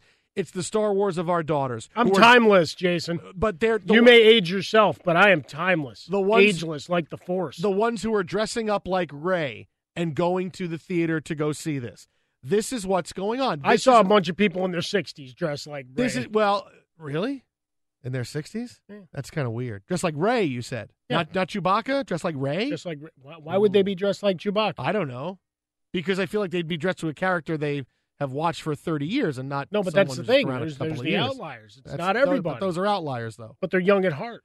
But the the f- franchise needs to move forward and it needs to embrace the new character. Daisy Ridley is going to be a super duper duper star, and it needs to embrace John Boyega and Oscar Isaac and and going forward with all the the newer characters because this is who's going to carry the I'll, torch I'll Star embrace Wars. them if their storylines were good. Right, but this well, Rey's storyline is pretty good. That's one out of three. You know, Rey, eh, I, I don't want to give any spoilers. I was very That's pleased as with much Rey's as I'm critiquing it. I was pleased with Kylo Ren's storyline. And you know me, I wasn't a big Kylo Ren fan going into the movie. I was pleased with his storyline. You know I haven't seen it yet, right? But you haven't seen any of the other ones. I, I do like the The last What one does you that saw, have to do with going out. the last one you Is saw it- was Empire Strikes is Back it in Adam- the You're going to give America at least till New Year's to see it I before haven't we said start anything talking bad. about it. I've not said anything bad. You just said it stunk. I didn't. Wait, you just costed Disney at least a billion dollars. Your neighbor Wow. JJ, Very He's subversive. Nicely happy done. Hey, he's worried about episode nine. He's not worried about me right now. But that's what it is. It's this is Star Wars now. It's going to be about the new characters. And if you don't like it, I'm sorry, but that's the way the world goes. Things go that way. And this is what Star Wars is. It moves on because it has to. If they were making movies for the last 30 years and you had, you know, 30 years of Luke, you'd be like, okay, I'm ready for some new characters now. But oh, we haven't seen Luke in 30 years. So, okay, this is how it goes. Now, everybody's got a to do list. Drop off the dry cleaning, pick up some milk, go see Last Jedi. Here's an idea. Let's add save hundreds of dollars on car insurance. And the good thing is, you don't have to drop off or pick up anything. All you have to do is go to geico.com, and in 15 minutes, you could be saving 15% or more in car insurance. Extra money in your pocket, it just may be the most rewarding to do. You do today. So there, I had to talk about that. And, you know, that was four minutes that I didn't get to talk about Michael Beasley. You talked enough about Michael. No, if not, come on. We've only scratched the surface for Michael Beasley. Just because he's having a nice three-game run and crowd. Porzingis stunk. Doesn't matter. The Knicks won. They chanted MVP for Michael Beasley, and he's still the number one trending topic on Twitter. Never heard of. That's all I need. Does I don't care that you never heard of him. That's how good he is. Still number well, I mean, right under Oreo chocolate candy. Well, and But- but- but hashtag that's sponsored. diehard 2017 coverage. But but that's sponsored. No, no, no. I got Oreo chocolate candy number one, and then Michael Beasley. That's what we have. And Rihanna's getting some run tonight too. well, that happens. Good times. Coming up next, we are going to celebrate the life of a legendary sports personality. That's coming up next, The Jason Smith Show, Fox Sports Radio. Fox Sports Radio, it is The Jason Smith Show, final hour of the show. Yours and my last show before uh, we go our separate ways for the holiday, holiday, holiday break until 2018. And, well, our final hour is going to be spent talking about the life of an absolute broadcast legend. This story breaking just a few moments ago. Dick Enberg has passed away at the age of 82. His daughter informing the Associated Press. According to reports out of San Diego, Dick Enberg suffered a heart attack earlier today and passed away. He was even tweeting this morning, Dick Enberg. Th- This tells you he sent a tweet out this morning. And in the, sometime in the last 12 or 13 hours, a heart attack. He passes away. Dick Enberg, 82 years old. He had recently retired. I remember he was calling Padres games for the last few years and, and finally had hung up his microphone. And you talk about a guy that loved to work. Well, you're still doing a podcast. I, I don't think Dick Enberg's had a weekend off in had a weekend off in his entire career. I mean, like I said, he, yeah, he was still doing, still staying involved, still doing things. I mean, it's it's amazing. Th- this guy, he did he did football. He did eight Super Bowls. He broadcast eight Super Bowl games. He started out by calling UCLA basketball. He also did Indiana basketball and Indiana football. He did CFL games during the NFL strike in 1982. Tennis did U.S. Opens. He did Wimbledon's. He did Notre Dame football for a few years. He did Olympics. He did the U.S. Open in tennis. He literally did everything. This guy he broadcast every game, always did it with class, was the soundtrack to all of our lives. Because no matter when you were born, you have a memory of Dick Enberg doing something. Many people, it's okay. He's, he's doing Padre games. He's okay. showing up he's in a bunch Padres. of movies, hosted a bunch of game shows throughout his career. And he was a man of all seasons and showed up uh, every weekend. You expected to see him calling one of the sporting events you sat down to watch. did Rams. He did. he- I I mean, really, uh, to go through everything he did would take us the entire hour. It would take us the entire hour for Dick Enberg's career, and he was someone who always, no matter what he was doing, no matter what game he was, he had genuine excitement. He broadcast with a. It was a very I, I don't I don't want to say childlike appe- appreciation of the game, but a very pure appreciation of whatever he was broadcasting, whether it was football, baseball, basketball, whatever it was. He had that, and always classy, always had a funny one-liner now and again. Was always excited to work. You talk about the Mount Rushmore of broadcasters. Dick Enberg is on it. I mean, remember when he started out in L.A. It was it was Enberg, it was Chick Hearn, Vin Scully, and Bob Miller. I mean, think about it. This was this is how fortunate Los Angeles. These are the guys that started out. That's a hell of a tag team wrestling match in terms of for the all time greats. I mean, really, on, in a Mount Rushmore of broadcasters, he is on the top. He's he's on Mount Rushmore. It's amazing. The he and Kurt Gowdy, as, as you go through his CV, the only American sportscaster to be selected for the halls of fame, the different awards that they give out in football, basketball, and baseball, was the Ford Frick Award winner in 2015. So presented during the Hall weekend, and you, you think about that as we we wrap up 2017 here in the next week and a half. That it took that long to get that recognition. That's one of those things. This past 12 to 24 months, we've seen a lot of the broadcasters that we grew up with and have been part of our love of, of sport and what got us behind microphones and got us talking about sports, both in, in local teams and, and on the national scene, that a lot of these guys have hung up their microphones. Fox Sports Radio, the Jason Smith Show. Jason, Mike Harmon live from the Geico Studios, where 15 minutes can save you 15% or more in car insurance. More info. Visit geico.com. We're celebrating the life and career of Dick Enberg, who passed away earlier today at the age of 82. This news is just minutes old. And of the many things he broadcast, like I said, eight Super Bowls, World Series, everything he did, ALCS, NLCS, the guy could do everything. I mean, that that's something that is really rare nowadays. People can do events. Could a guy like Joe Buck do well at baseball and football? Yeah, sure. Can he still do great at the Olympics? Could he still really be a great tennis broadcaster? Could he still be a great golf broadcaster? I mean, that's that's some kind of skill to be able to say I can do all of these things, and you're going to get a classy, first-rate broadcast because it's t- you can't fake enthusiasm, and it's hard to sound like I'm an expert in something you're not an expert in.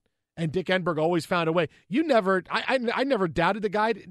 The guy didn't didn't know everything there was to know about. He could have been doing a biathlon event, and I said, "Oh, he knows everything about Well, biathlon." but after all those years, gain that trust. He's in your home each and every weekend, familiar face, unmistakable voice, and those calls, and and as I mentioned, in a lot of movies, and you Mhm. all of a sudden like your ears, you know you, you perk up. It's like all right, so we, we got Dick Enberg in just insert sports movie here that he that he's shown up in and, and would poke fun uh, also at the the position and and the way we treat sports, but certainly it just becomes that that knowledge that intimacy is too strong a word, but just that familiarity, you know, the allowing of someone into your house for that many years. It's like, all right, hey, Dick Enberg's on it.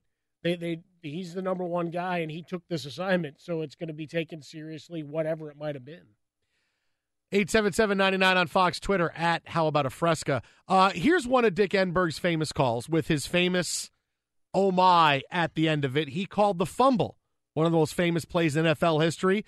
AFC title game between the Browns and the Denver Broncos, which I know still Browns fans, but look, just think back. It's when you were winning. And the Browns were in a back and forth game, one of the most famous games in NFL history. The Browns were on the Broncos' two yard line, going in for a touchdown that would have forced overtime. But then Earnest Byner fumbled. The Broncos recovered. They went to the Super Bowl, and here's how it sounded. Draw to Byner. Earnest Byner. Fumble. Fumble the ball, and Denver has recovered. Oh, my. Or have they? Let's wait for the official to unpile them. There's a war going on under that stack. There it is. Denver's ball at the two-yard line. Dick Enberg, Merlin Olsen. I mean, I mean, the, the, when I was young, you know, and uh, not to take it back, but when I was young, this these were the guys that were in the middle of their run. Like Dick Enberg in in the mid to late '80s, it was Dick Enberg, Merlin Olsen, who you heard right there. Kurt Gowdy always did games. Joe Garagiola did games. Al Michaels had started to do a lot. Bob Costas was starting to do things that I mean, these are the guys. And as time has gone on, well, Kurt Gowdy retired, and you know, all these guys retired, and you Al Michaels is still doing things, obviously. But Dick Enberg just stayed and stayed and stayed and stayed and kept doing things. Well, you think about it. I mean, Al Michaels now in in his 70s. I mean, when we, we start talking about all of these these great names and the ones that have been synonymous with with their respective leagues. I mean, Dick Enberg was one that was able to do everything as we're we're laying it out here, and you go through just the the breadth of the sporting events covered, but just that longevity that you still have the passion and and excitement for that next generation of player. I mean, I remember those calls with Merlin Olsen.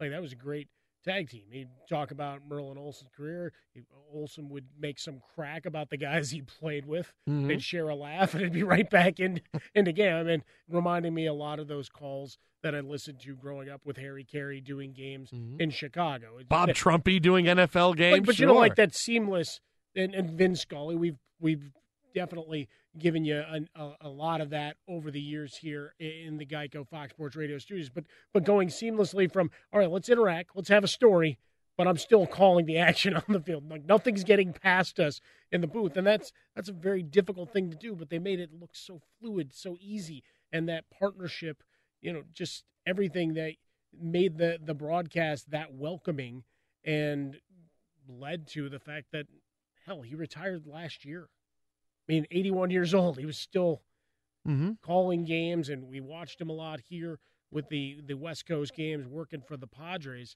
that you know but but the merlin olsen i I think that's the one everybody's gravitating to is you're seeing this hit social media and a lot of people that we know in in sports broadcasting and, and in radio they're, they're referencing a lot of those games and, and memories of just that was the the tag team that you saw each and every week Uh, Frostberg, you got something over there? What do you got? Yeah, we actually have one of Dick Enberg's highlights that I know you, Jason, will actually never, ever, ever forget. Oh, go ahead. Intercepted, and that's going to be a touchdown.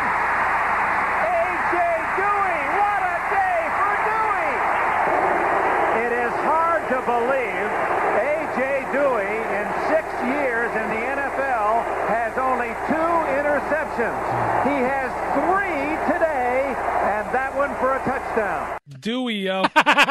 1982 AFC Championship game. Jets lose to the Dolphins 14 nothing. J-E-T-E Jets. In the Mud Bowl, on the call, Dick Enberg. AJ Duhe calling the third of his interceptions, the one he ran back for a touchdown.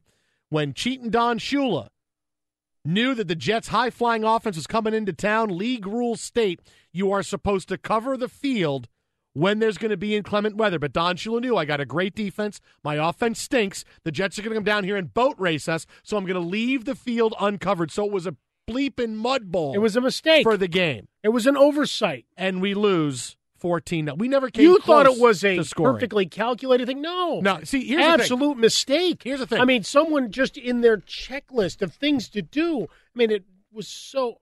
Uh, no, I can't even sell it. the Jets were never going to. They could still be playing that game now. The Jets were still not scoring. That that touchdown was the icing on the cake, but we would have lost seven nothing. Would have lost seven nothing because we couldn't do anything on offense that day. But he was on the call. But you know what else he's on the call for? You got to for now. You play yeah, that. yeah, we'll play it. Do you know what I'm going to? We'll play it right now. Yeah, You I got do. it? Yeah, You do? Yeah, Really? Yeah, really? Yeah. How about this? All right. He needs 13. He's going. He's wide open. Wesley Walker. The Jets have taken the lead again. O'Brien going deep for Walker. Wesley Walker scores again. Walker touchdown. Oh my! Make to O'Brien going for it all to Walker. Touchdown. Oh my! 51-45, Jets Dolphins, yo. 1986, week yeah. three. Yeah. Think about those fantasy Woo! points rolling up. Was Ken that before O'Brien. or after the fake spike? Uh, it was that was a little bit before. It was slightly before the fake spike. Uh, but believe it or not, I have a couple of really good Dick Enberg stories that I will tell you coming up next. One, I'm st- one, I'm going to tell you the story, and you're going to say, "Oh my God, I can't believe it." Then you go, "No, I actually do believe that about Dick Enberg." I'm going to tell you a story. I'm a little frightened. No, trust me. Trust me. It turns out fine. It it it, it turns out fine. Everybody's okay. Everybody, everybody, it turns out fine. All right. In fact, there's certain names I still remember because of it. We'll continue to remember the life and career of Dick Enberg. Uh, news breaking just a few minutes ago, passing away at the age of 82. That's coming up next. The Jason Smith Show, Fox Sports Radio.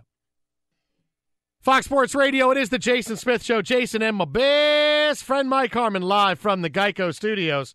Great news. You want to save money? Go to geico.com, and in 15 minutes, you could save 15% or more on car insurance. Uh, the breaking news, about 20 minutes old right now.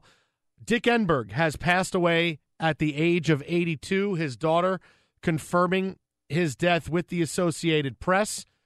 Up until early this morning, Dick Enberg was still tweeting. He was tweeting about his podcast on Podcast One and all the interviews and people that have traveled in and out of his circles. It was called Sound of Success. Now, Dick Enberg had retired as from the Padres a year ago. You know, he decided I want to come back and finish my career doing Padres games. I mean, that, that's what the guy did. He he did UCLA basketball. He did the Rams. He did so many. Did Indiana football, Indiana basketball. He wanted to come back and finish with the San Diego Padres. He did do one game last year with Kirk Gibson, uh, coming out of retirement for a one day only uh, broadcast with Kirk Gibson. But even though he retired, he was still doing. I mean, he's 80 years old now. He's doing podcasts. He's doing a weekly podcast. I mean, how cool is that? I mean, you got to figure. Steve Kerr, John Calipari, the San Diego police chief, uh, champion Olympic runner, uh, Beth Mowins, and then Sean McManus, and then one today that was kind of a best of traveling his career. and he tweeted all the time. Like he tweeted at least once a day. Like just a couple days ago, it was, "I'm going to give you my top five sports nicknames of all time later on this week." You know, he, he, he writes about how he loved the Padres getting Freddie Galvis from the Phillies, finally a shortstop. This is Dick Enberg. These are his tweets of the last you know week week and a half. Unbelievable. Still active. Still, you know, when you retire, I, I still I got to do something. I want to stay busy. Sports is my life. It's been, you know, it, it's been my thing, and and there are many stories that you're going to hear. People are going to tell about Dick Enberg over the coming days, and you know, there's actually two times that I had an interaction with with Dick Enberg. Once I interviewed him back when I was hosting uh, Game Day on ESPN Radio on the weekends. This is about this is like in 2005, 2006, I think, and he came on as a guest because he wanted to promote a one man play that was happening in Wisconsin about. Was, it, was that the Al McGuire? That was the Al McGuire. He wanted to come on. He says, I'll come on and talk about whatever you want to talk about, but I want to promote this one man play about Al McGuire, Marquette head coach. They a big Cinderella team that won a national championship. And, you know, like Al McGuire became famous later on as a basketball analyst. He was dancing. Oh, he was that was the big thing. When Syracuse went to the Final Four in '96, Syracuse all said, "I want to dance with with Al." So they're all dancing. Al McGuire is dancing. You know, it's a very big deal. And so he says he wanted to talk about. it. I said, "Great." So he comes on and he tells this great story about Al McGuire. And he says, "Okay, now you know what, what would you like to talk about, Jason?" And I'm like, "Okay, there's actually something very big happened with Mike Tyson."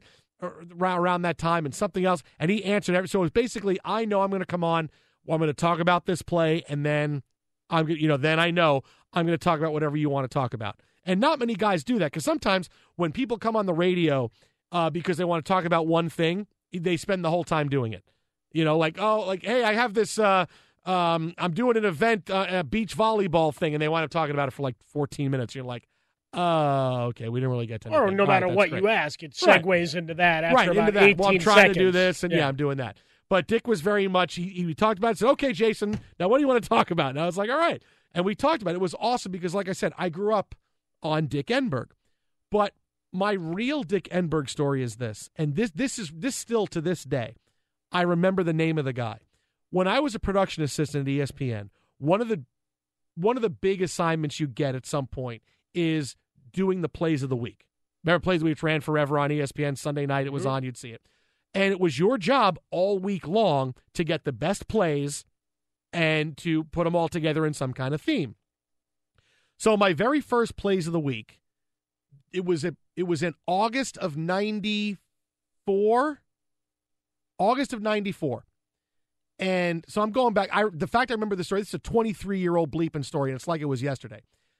Dick is doing a preseason football game, and it was the Raiders and the Oilers, and the Raiders had a receiver named Charles Jordan. Right? I don't even think he ever made the NFL, but I remember Charles Jordan's name 23 years to this date. He made a phenomenal catch in the end zone for a touchdown. Right? Made a phenomenal catch.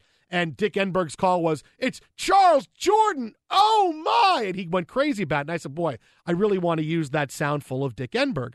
And it was really hard for ESPN to get NBC's permission to use their announcers. Usually that didn't happen. So I called up to the to our assignment desk, which is the people that make phone calls for this. And I I, I call the the assignment editor. I said, "Hey, listen, can you call? I'd really want to get Dick Enberg's, you know, call on that Charles Jordan catch for plays of the week." And the guy said to me, "Are you kidding? You think they're going to let Dick? They're going to let me get you Dick Enberg's call to use on, on ESPN? No, that's not going to happen." But the thing is, if you wanted, he had to try. So I, I felt bad. I'm going, oh boy. And people around me are going, you didn't ask him to call to get Dick Enberg's call, did you? I said, yeah. And they're like, that's never. What are you doing? It's never going to happen. I But go, even- but if they "Oh, say no, okay." they say no. Right, What right. the but- hell? It's an right, but it's like, you know, phone call. Right, but it's something. Hey, you guys should know better. All this stuff. So I'm going, oh boy, oh boy. So I'm like, I don't know what's going to happen. Now I'm kind of nervous. So about five minutes, five minutes go by, 95 minutes, and the phone rings where I am, and I go, "This is Jason, Proc 13." Uh, hey, Jason, and it was the guy who who had called uh, to get permission, and I said, uh, "Hey," and I was just about to apologize. He goes, "You're all set for Dick Enberg," and I said, "You are? We, we are? What do you mean we are?" We talked. Goes, I I talked to Dick, and they said he said yes. I said, "What do you mean?" He called the he called the broadcast booth to get permission. Apparently, somehow Dick Enberg wound up here and said, "Yeah, yeah, they can use it. Go ahead, let them use it." So they said, "Okay, you can use it." So I had Dick Enberg in place the week. See, there you go. It all, all works out kind Hey, of who's on the phone? ESPN. Why? They want to use your sound full call with the Charles Jordan touchdown. Yeah, yeah, good. Now, bringing everything full circle here, let's go to Charles Jordan for a moment. Oh, L.A. Raiders Jordan? in 93. Okay. Packers, Dolphins, Seahawks, and the Packers again, 94 to 99. All right. Cup of coffee with each. An interesting backstory growing up uh, and, and playing football in Inglewood and had actually been shot a number of times, was charged with murder, charges later dismissed.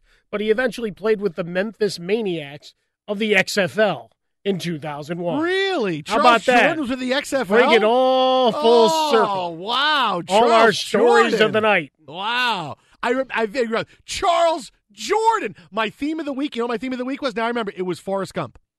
It was Forrest Gump, and I was allowed to use clips from Forrest Gump for plays of the week. And I remember now, remember when uh Forrest, sorry, spoiler, Forrest runs for a touchdown and he like keeps running Keeps through running the, through the tunnel right. like he's Bo Jackson. Right, and the coach goes, "Who in the hell was that?" So my plays of the week was the coach going, "Who in the hell was that?" And then it was Dick Enberg saying, "Oh my, Charles Jordan with a touchdown." And that so it was 93, not 94 cuz Forrest Gump was 93.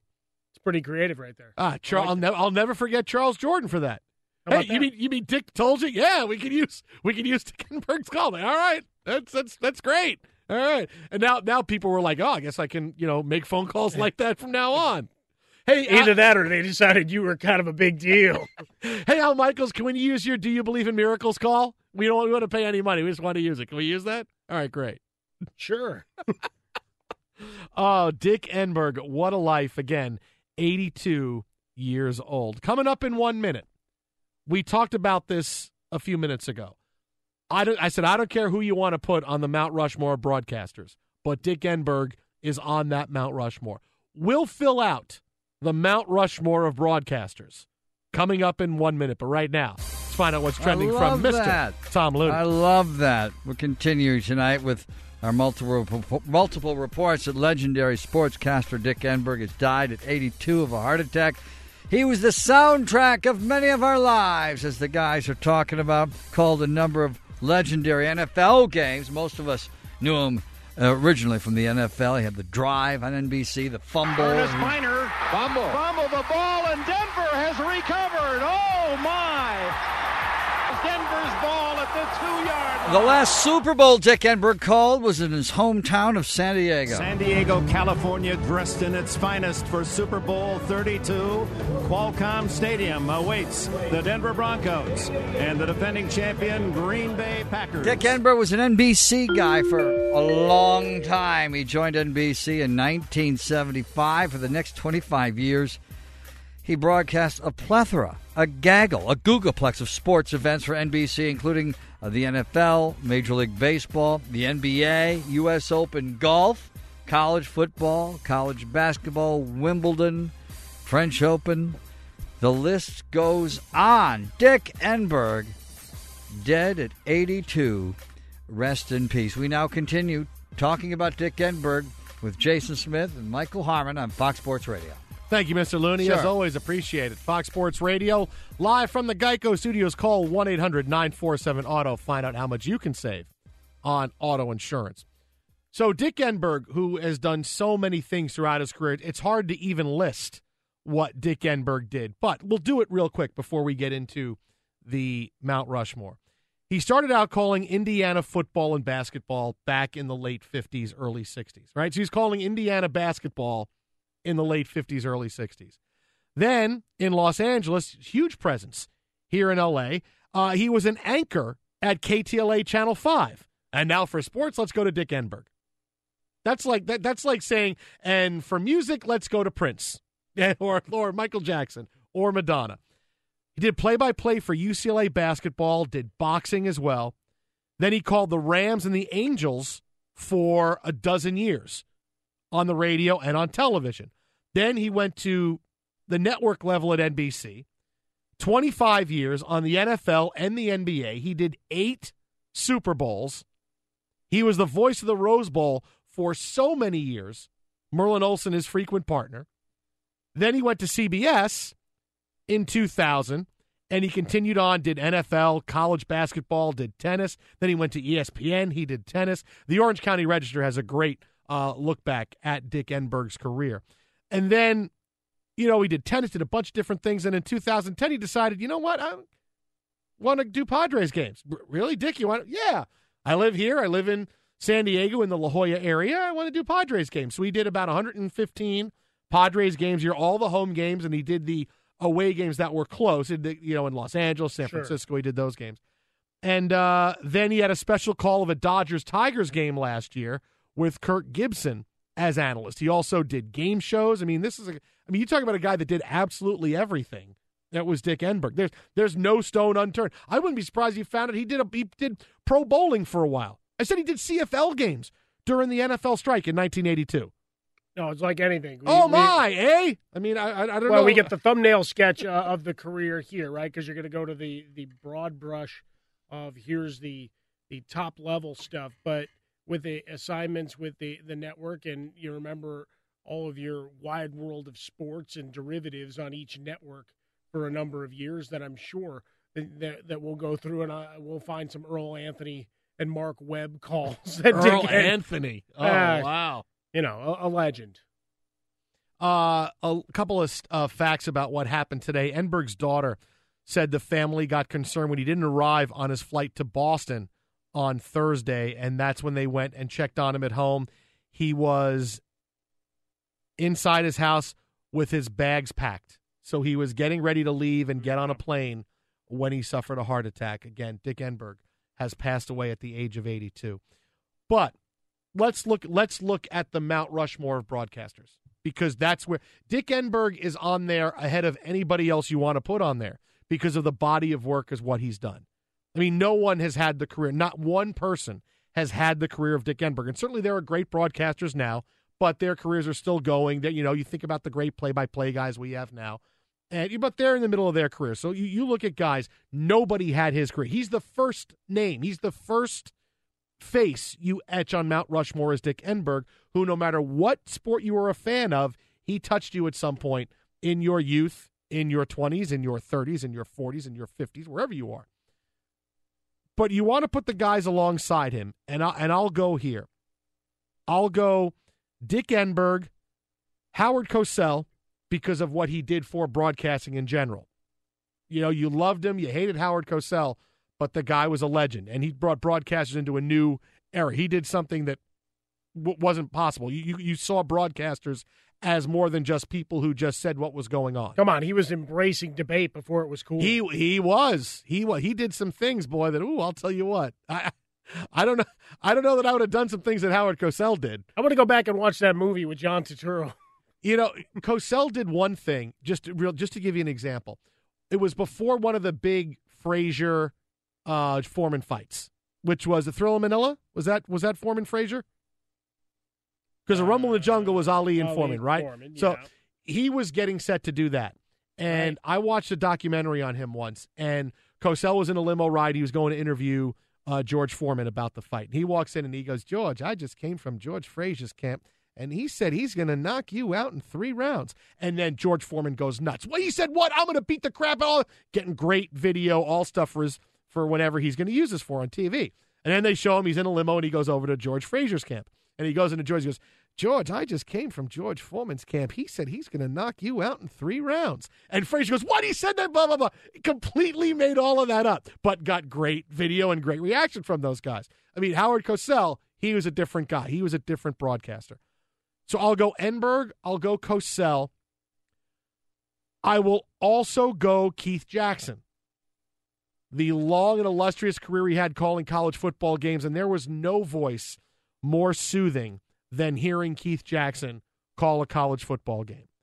And lastly, on there, because he's done so many, again, many a big career like Dick Enberg, I'll go with Vin Scully because people, you know, whenever when Vin Scully retired, he was the voice of the Dodgers, but all the national games he did, all the football games he did, he did the catch. He's another guy. He had a very much Dick Enberg like career. Well, whereas Vin Scully spent most of the time, the last 20, 30 years of, of his career, just with the Dodgers, he had had a huge national career before. So I'll go with the four of them on the Mount Rushmore broadcaster. No, and that's the interesting thing, right? For a lot of us, you, you're thinking about the breadth of their careers and all of the stuff we, you know, Cosell and you know, Thrilla and Manila, Ali Frazier, and you're talking Foreman and and Frazier and, and all of these different matches that, that Howard Cosell had. But for a lot of us, you know, you have the regionalized baseball broadcasters are what spring to mind, right? Growing up in Chicago, you rushed home to to listen to what Harry Caray was going to wax poetic about and who he was going to spell backwards, uh, and how many times he would make a nod to the people in the stands, i.e., the co-eds in the bleachers, uh, that his director of photography was so fond of pointing out for him. So you have, have those, and, and those are part of you know the love of the game, or wherever you grew up here in Los Angeles. Certainly, Vin Scully takes that, and you you mentioned the the history, but most remember him only as the voice of the Dodgers. That you don't remember that there was there was a lot of national broadcasting and and certainly football games mixed therein. You know, we, we go through the, the rest of the list of your top broadcasters. I mean, you go back to to Jack Buck and what he meant to to the game and, the number of sports and some of the great calls of all time. And currently, Al Michaels still doing all of that. And how many uh, do we have to pay him if we say anything about miracles? Uh, I- I you can know. just is say that like that. is that It's like not Michael like Michael Buffer. No, no, no. He, he shows up outside your door. You can say to you can say let's get ready. Then you can stop and say other th- couple of things, and then you can say, you know, rumble. But I think you put them all together. Yeah, you Uh, can't string them that. together No, no, with no. A, a high vo- vocal inflection. I get you. Yeah, the the last slot on that is certainly interesting, and I think it gets regionalized. Ernie Harwell. You know, Sure. you go through and, and how much baseball versus someone well, it's that, also that people with a national. everything. It's people Yeah. with na- more national uh, profiles. Yep. Like, like Chick Hearn would be, but Chick was look. Chick was a Southern California Right. legend, and Chick was so great, but he didn't have the national profile just because that's what he did. It's not make one one person better than the other. No, it's just sure. these are guys that everybody has heard of. Whereas you people go for a long time and go, well, I heard Chick Hearn is great, but you know, if you weren't a Laker fan, you didn't grow up, you didn't listen to Chick. Well, that's the beauty of the last, you know, ten to fifteen years, right? The the change and the ability to go and buy your subscription and sample a little bit of every local broadcast. Now we mention Vin Scully and Dick Enberg on the Mount Rushmore of broadcasters. It was in December 2016, just a year ago, when Dick Enberg retired, decided he was done. He walked away from his career, hung up his mic before he started doing podcasts, and still staying to work. Where Vin Scully appeared at Dick Enberg's retirement ceremony and talked about the great one. Hi, this is Vin Scully up in Los Angeles talking to all the good folks in San Diego about certainly a favorite subject. I am honored, delighted, thrilled, and happy to salute Dick Enberg, one of my friends, and for whom I have tremendous respect. Dick has done every sport imaginable, and more importantly, he has done them perfectly. I don't mean pretty good or good or very good. I mean perfectly. That rich voice, the fact that he knew exactly what he was talking about, and it didn't make any difference whether it was football or basketball or baseball or tennis, even some golf as well. So, Dick, delighted for the opportunity to salute you, even though we are a couple of hundred miles away from each other. Wherever I am, if your name comes up, I will say from my heart, as good as they come. That was on the big Diamond Vision at Petco during the retirement ceremony. Vince Scully, of course, was not there, but that was played on the uh, on on the big scoreboard. Just an awesome tribute from one legend to another. Vince Scully paying tribute to Dick Enberg. I mean, eh, the two of them. My goodness, my That's as goodness. good as it gets. You forgot Brent Musburger. Brent's still going. And before I put Brent on there, I want to see how he does handicapping in Vegas. Before I put We need to Brent get some there. actual numbers Yeah, there? I, I got right. you know, I got second down and nine. I gotta, you know, I got we gotta get some numbers on Brent. Coming up next, hey, you know what we have? A play of the night as we remember many of the great calls of the career of Dick Enberg. It's coming up next, the Jason Smith Show, Fox Sports Radio.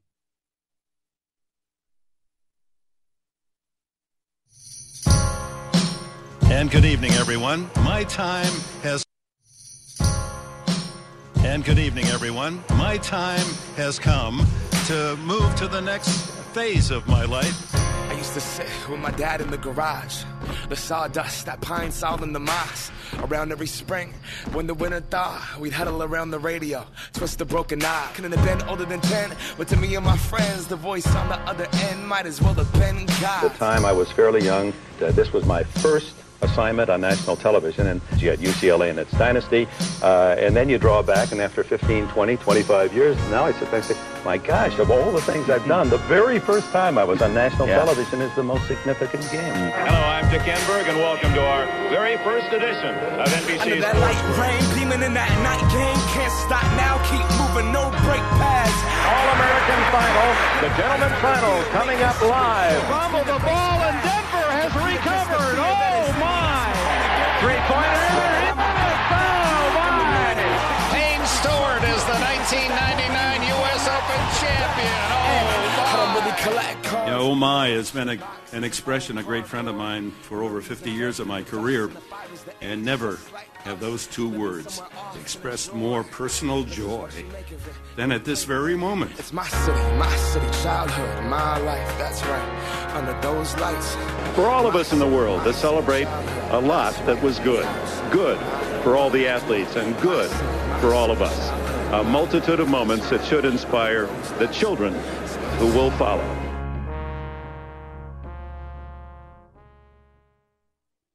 Fox Sports Radio, The Jason Smith Show. Great news! You want to save money?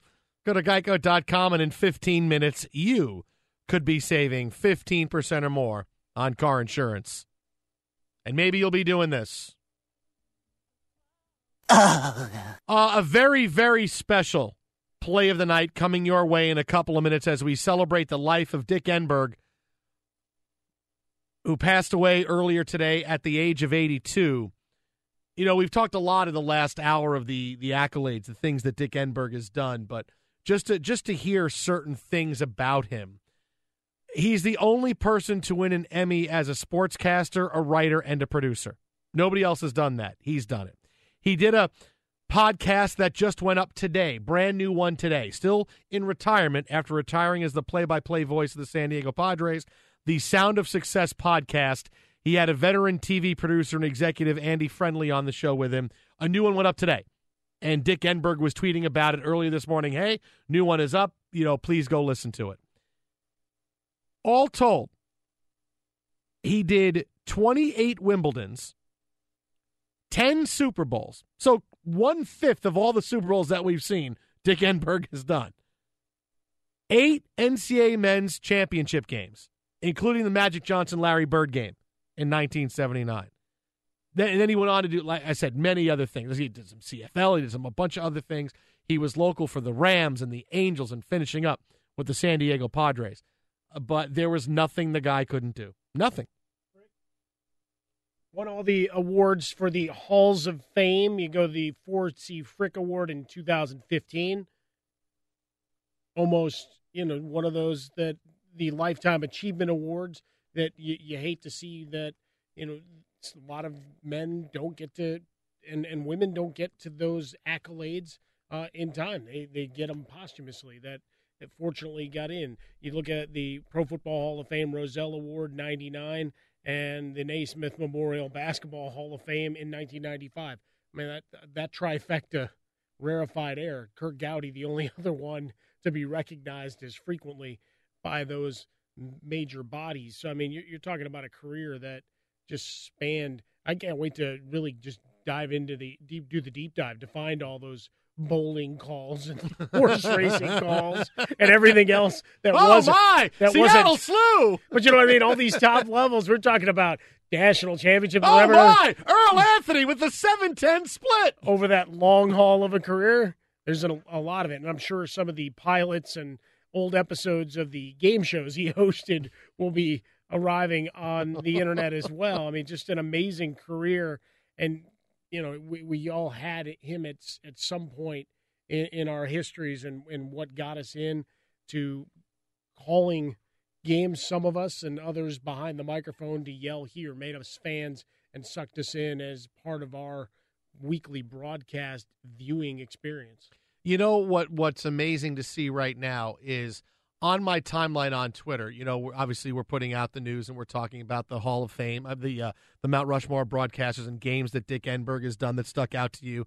My game is fifty one forty five, very famous uh, Jets Dolphins game back in the 1980s when Ken O'Brien beat the Dolphins in overtime, and people are saying, "I'll rem- I'll never forget." He did the broadcast of the Bills beating the Raiders 51-3. I'll never forget. He did Don Baylor's home run call when he hit the foul pole in the 1979 ALCS. These are all memories that it's like, "Oh yeah, he did this and he did this." All big games, all championship games, all ALCS, NLCS, NFC title games, AFC title games. All Leon. Lett Leon Lett is the one that probably game. jumps out. Did Earnest Byner? He, we played that. He did. He did so Yep. many of these things. So what we're going to do right now for a very special play of the night, we've put together very hard work done by our our crew: Alex Teichert, Justin Frostberg, some of the best calls of the career of Dick Enberg, who passed away earlier tonight at the age of 82. It's the Jason Smith Show on Fox Sports Radio. let me kick things off for Dick by saying, Dick, oh my. And good evening, everyone. My time has come to move to the next phase of my life. Uh, this was my first assignment on national television and you had UCLA in its dynasty. Uh, and then you draw back, and after 15, 20, 25 years, now I sit back and say, my gosh, of all the things I've done, the very first time I was on national Yeah. television is the most significant game. Hello, I'm Dick Enberg, and welcome to our very first edition of Under that light rain, beaming in that night game. Can't stop now, keep moving, no break pads. All-American Final, the Gentlemen's Final, coming up live. Fumble the ball, and Denver has recovered. Oh, my. Three-pointer. Oh, my. Payne Stewart is the 1999 U.S. Open champion. Oh, You know, oh my has been a, an expression, a great friend of mine for over 50 years of my career, and never have those two words expressed more personal joy than at this very moment. For all of us in the world to celebrate a lot that was good. Good for all the athletes and good for all of us. A multitude of moments that should inspire the children who will follow. phenomenal tribute to Dick Enberg, produced by UCLA. They did this in February of this year. Great job finding that so we can go out and talk about the legend one last time, Dick Enberg. Uh, again, I mean, I, look, there's nobody who I think loved what he did more than Dick Enberg because he could have taken many weekends off and never did. And there he was for us each and every weekend. Rest in peace. For Mike Harmon, I'm Jason Smith. Coming up next, straight out of Vegas with RJ Bell. This is Fox. From BBC Radio 4, Britain's biggest paranormal podcast is going on a road trip. I thought in that moment, oh my God, we've summoned something from this board. This is Uncanny USA. He says, Somebody's in the house. And I screamed. Listen to Uncanny USA wherever you get your BBC podcasts, if you dare.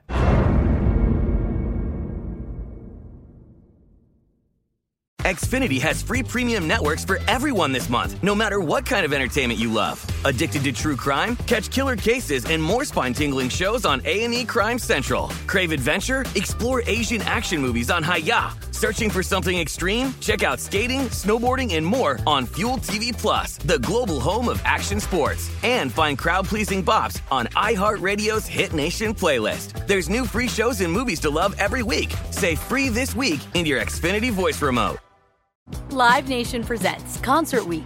Now through May 14th, get $25 tickets to over 5,000 shows. That's up to 75% off a summer full of your favorite artists like 21 Savage, Alanis Morissette, Cage the Elephant, Celeste Barber, Dierks Bentley, Feid, Hootie and the Blowfish, Janet Jackson, Kidz Bop Kids, Meghan Trainor, Peso Pluma, Sarah McLachlan.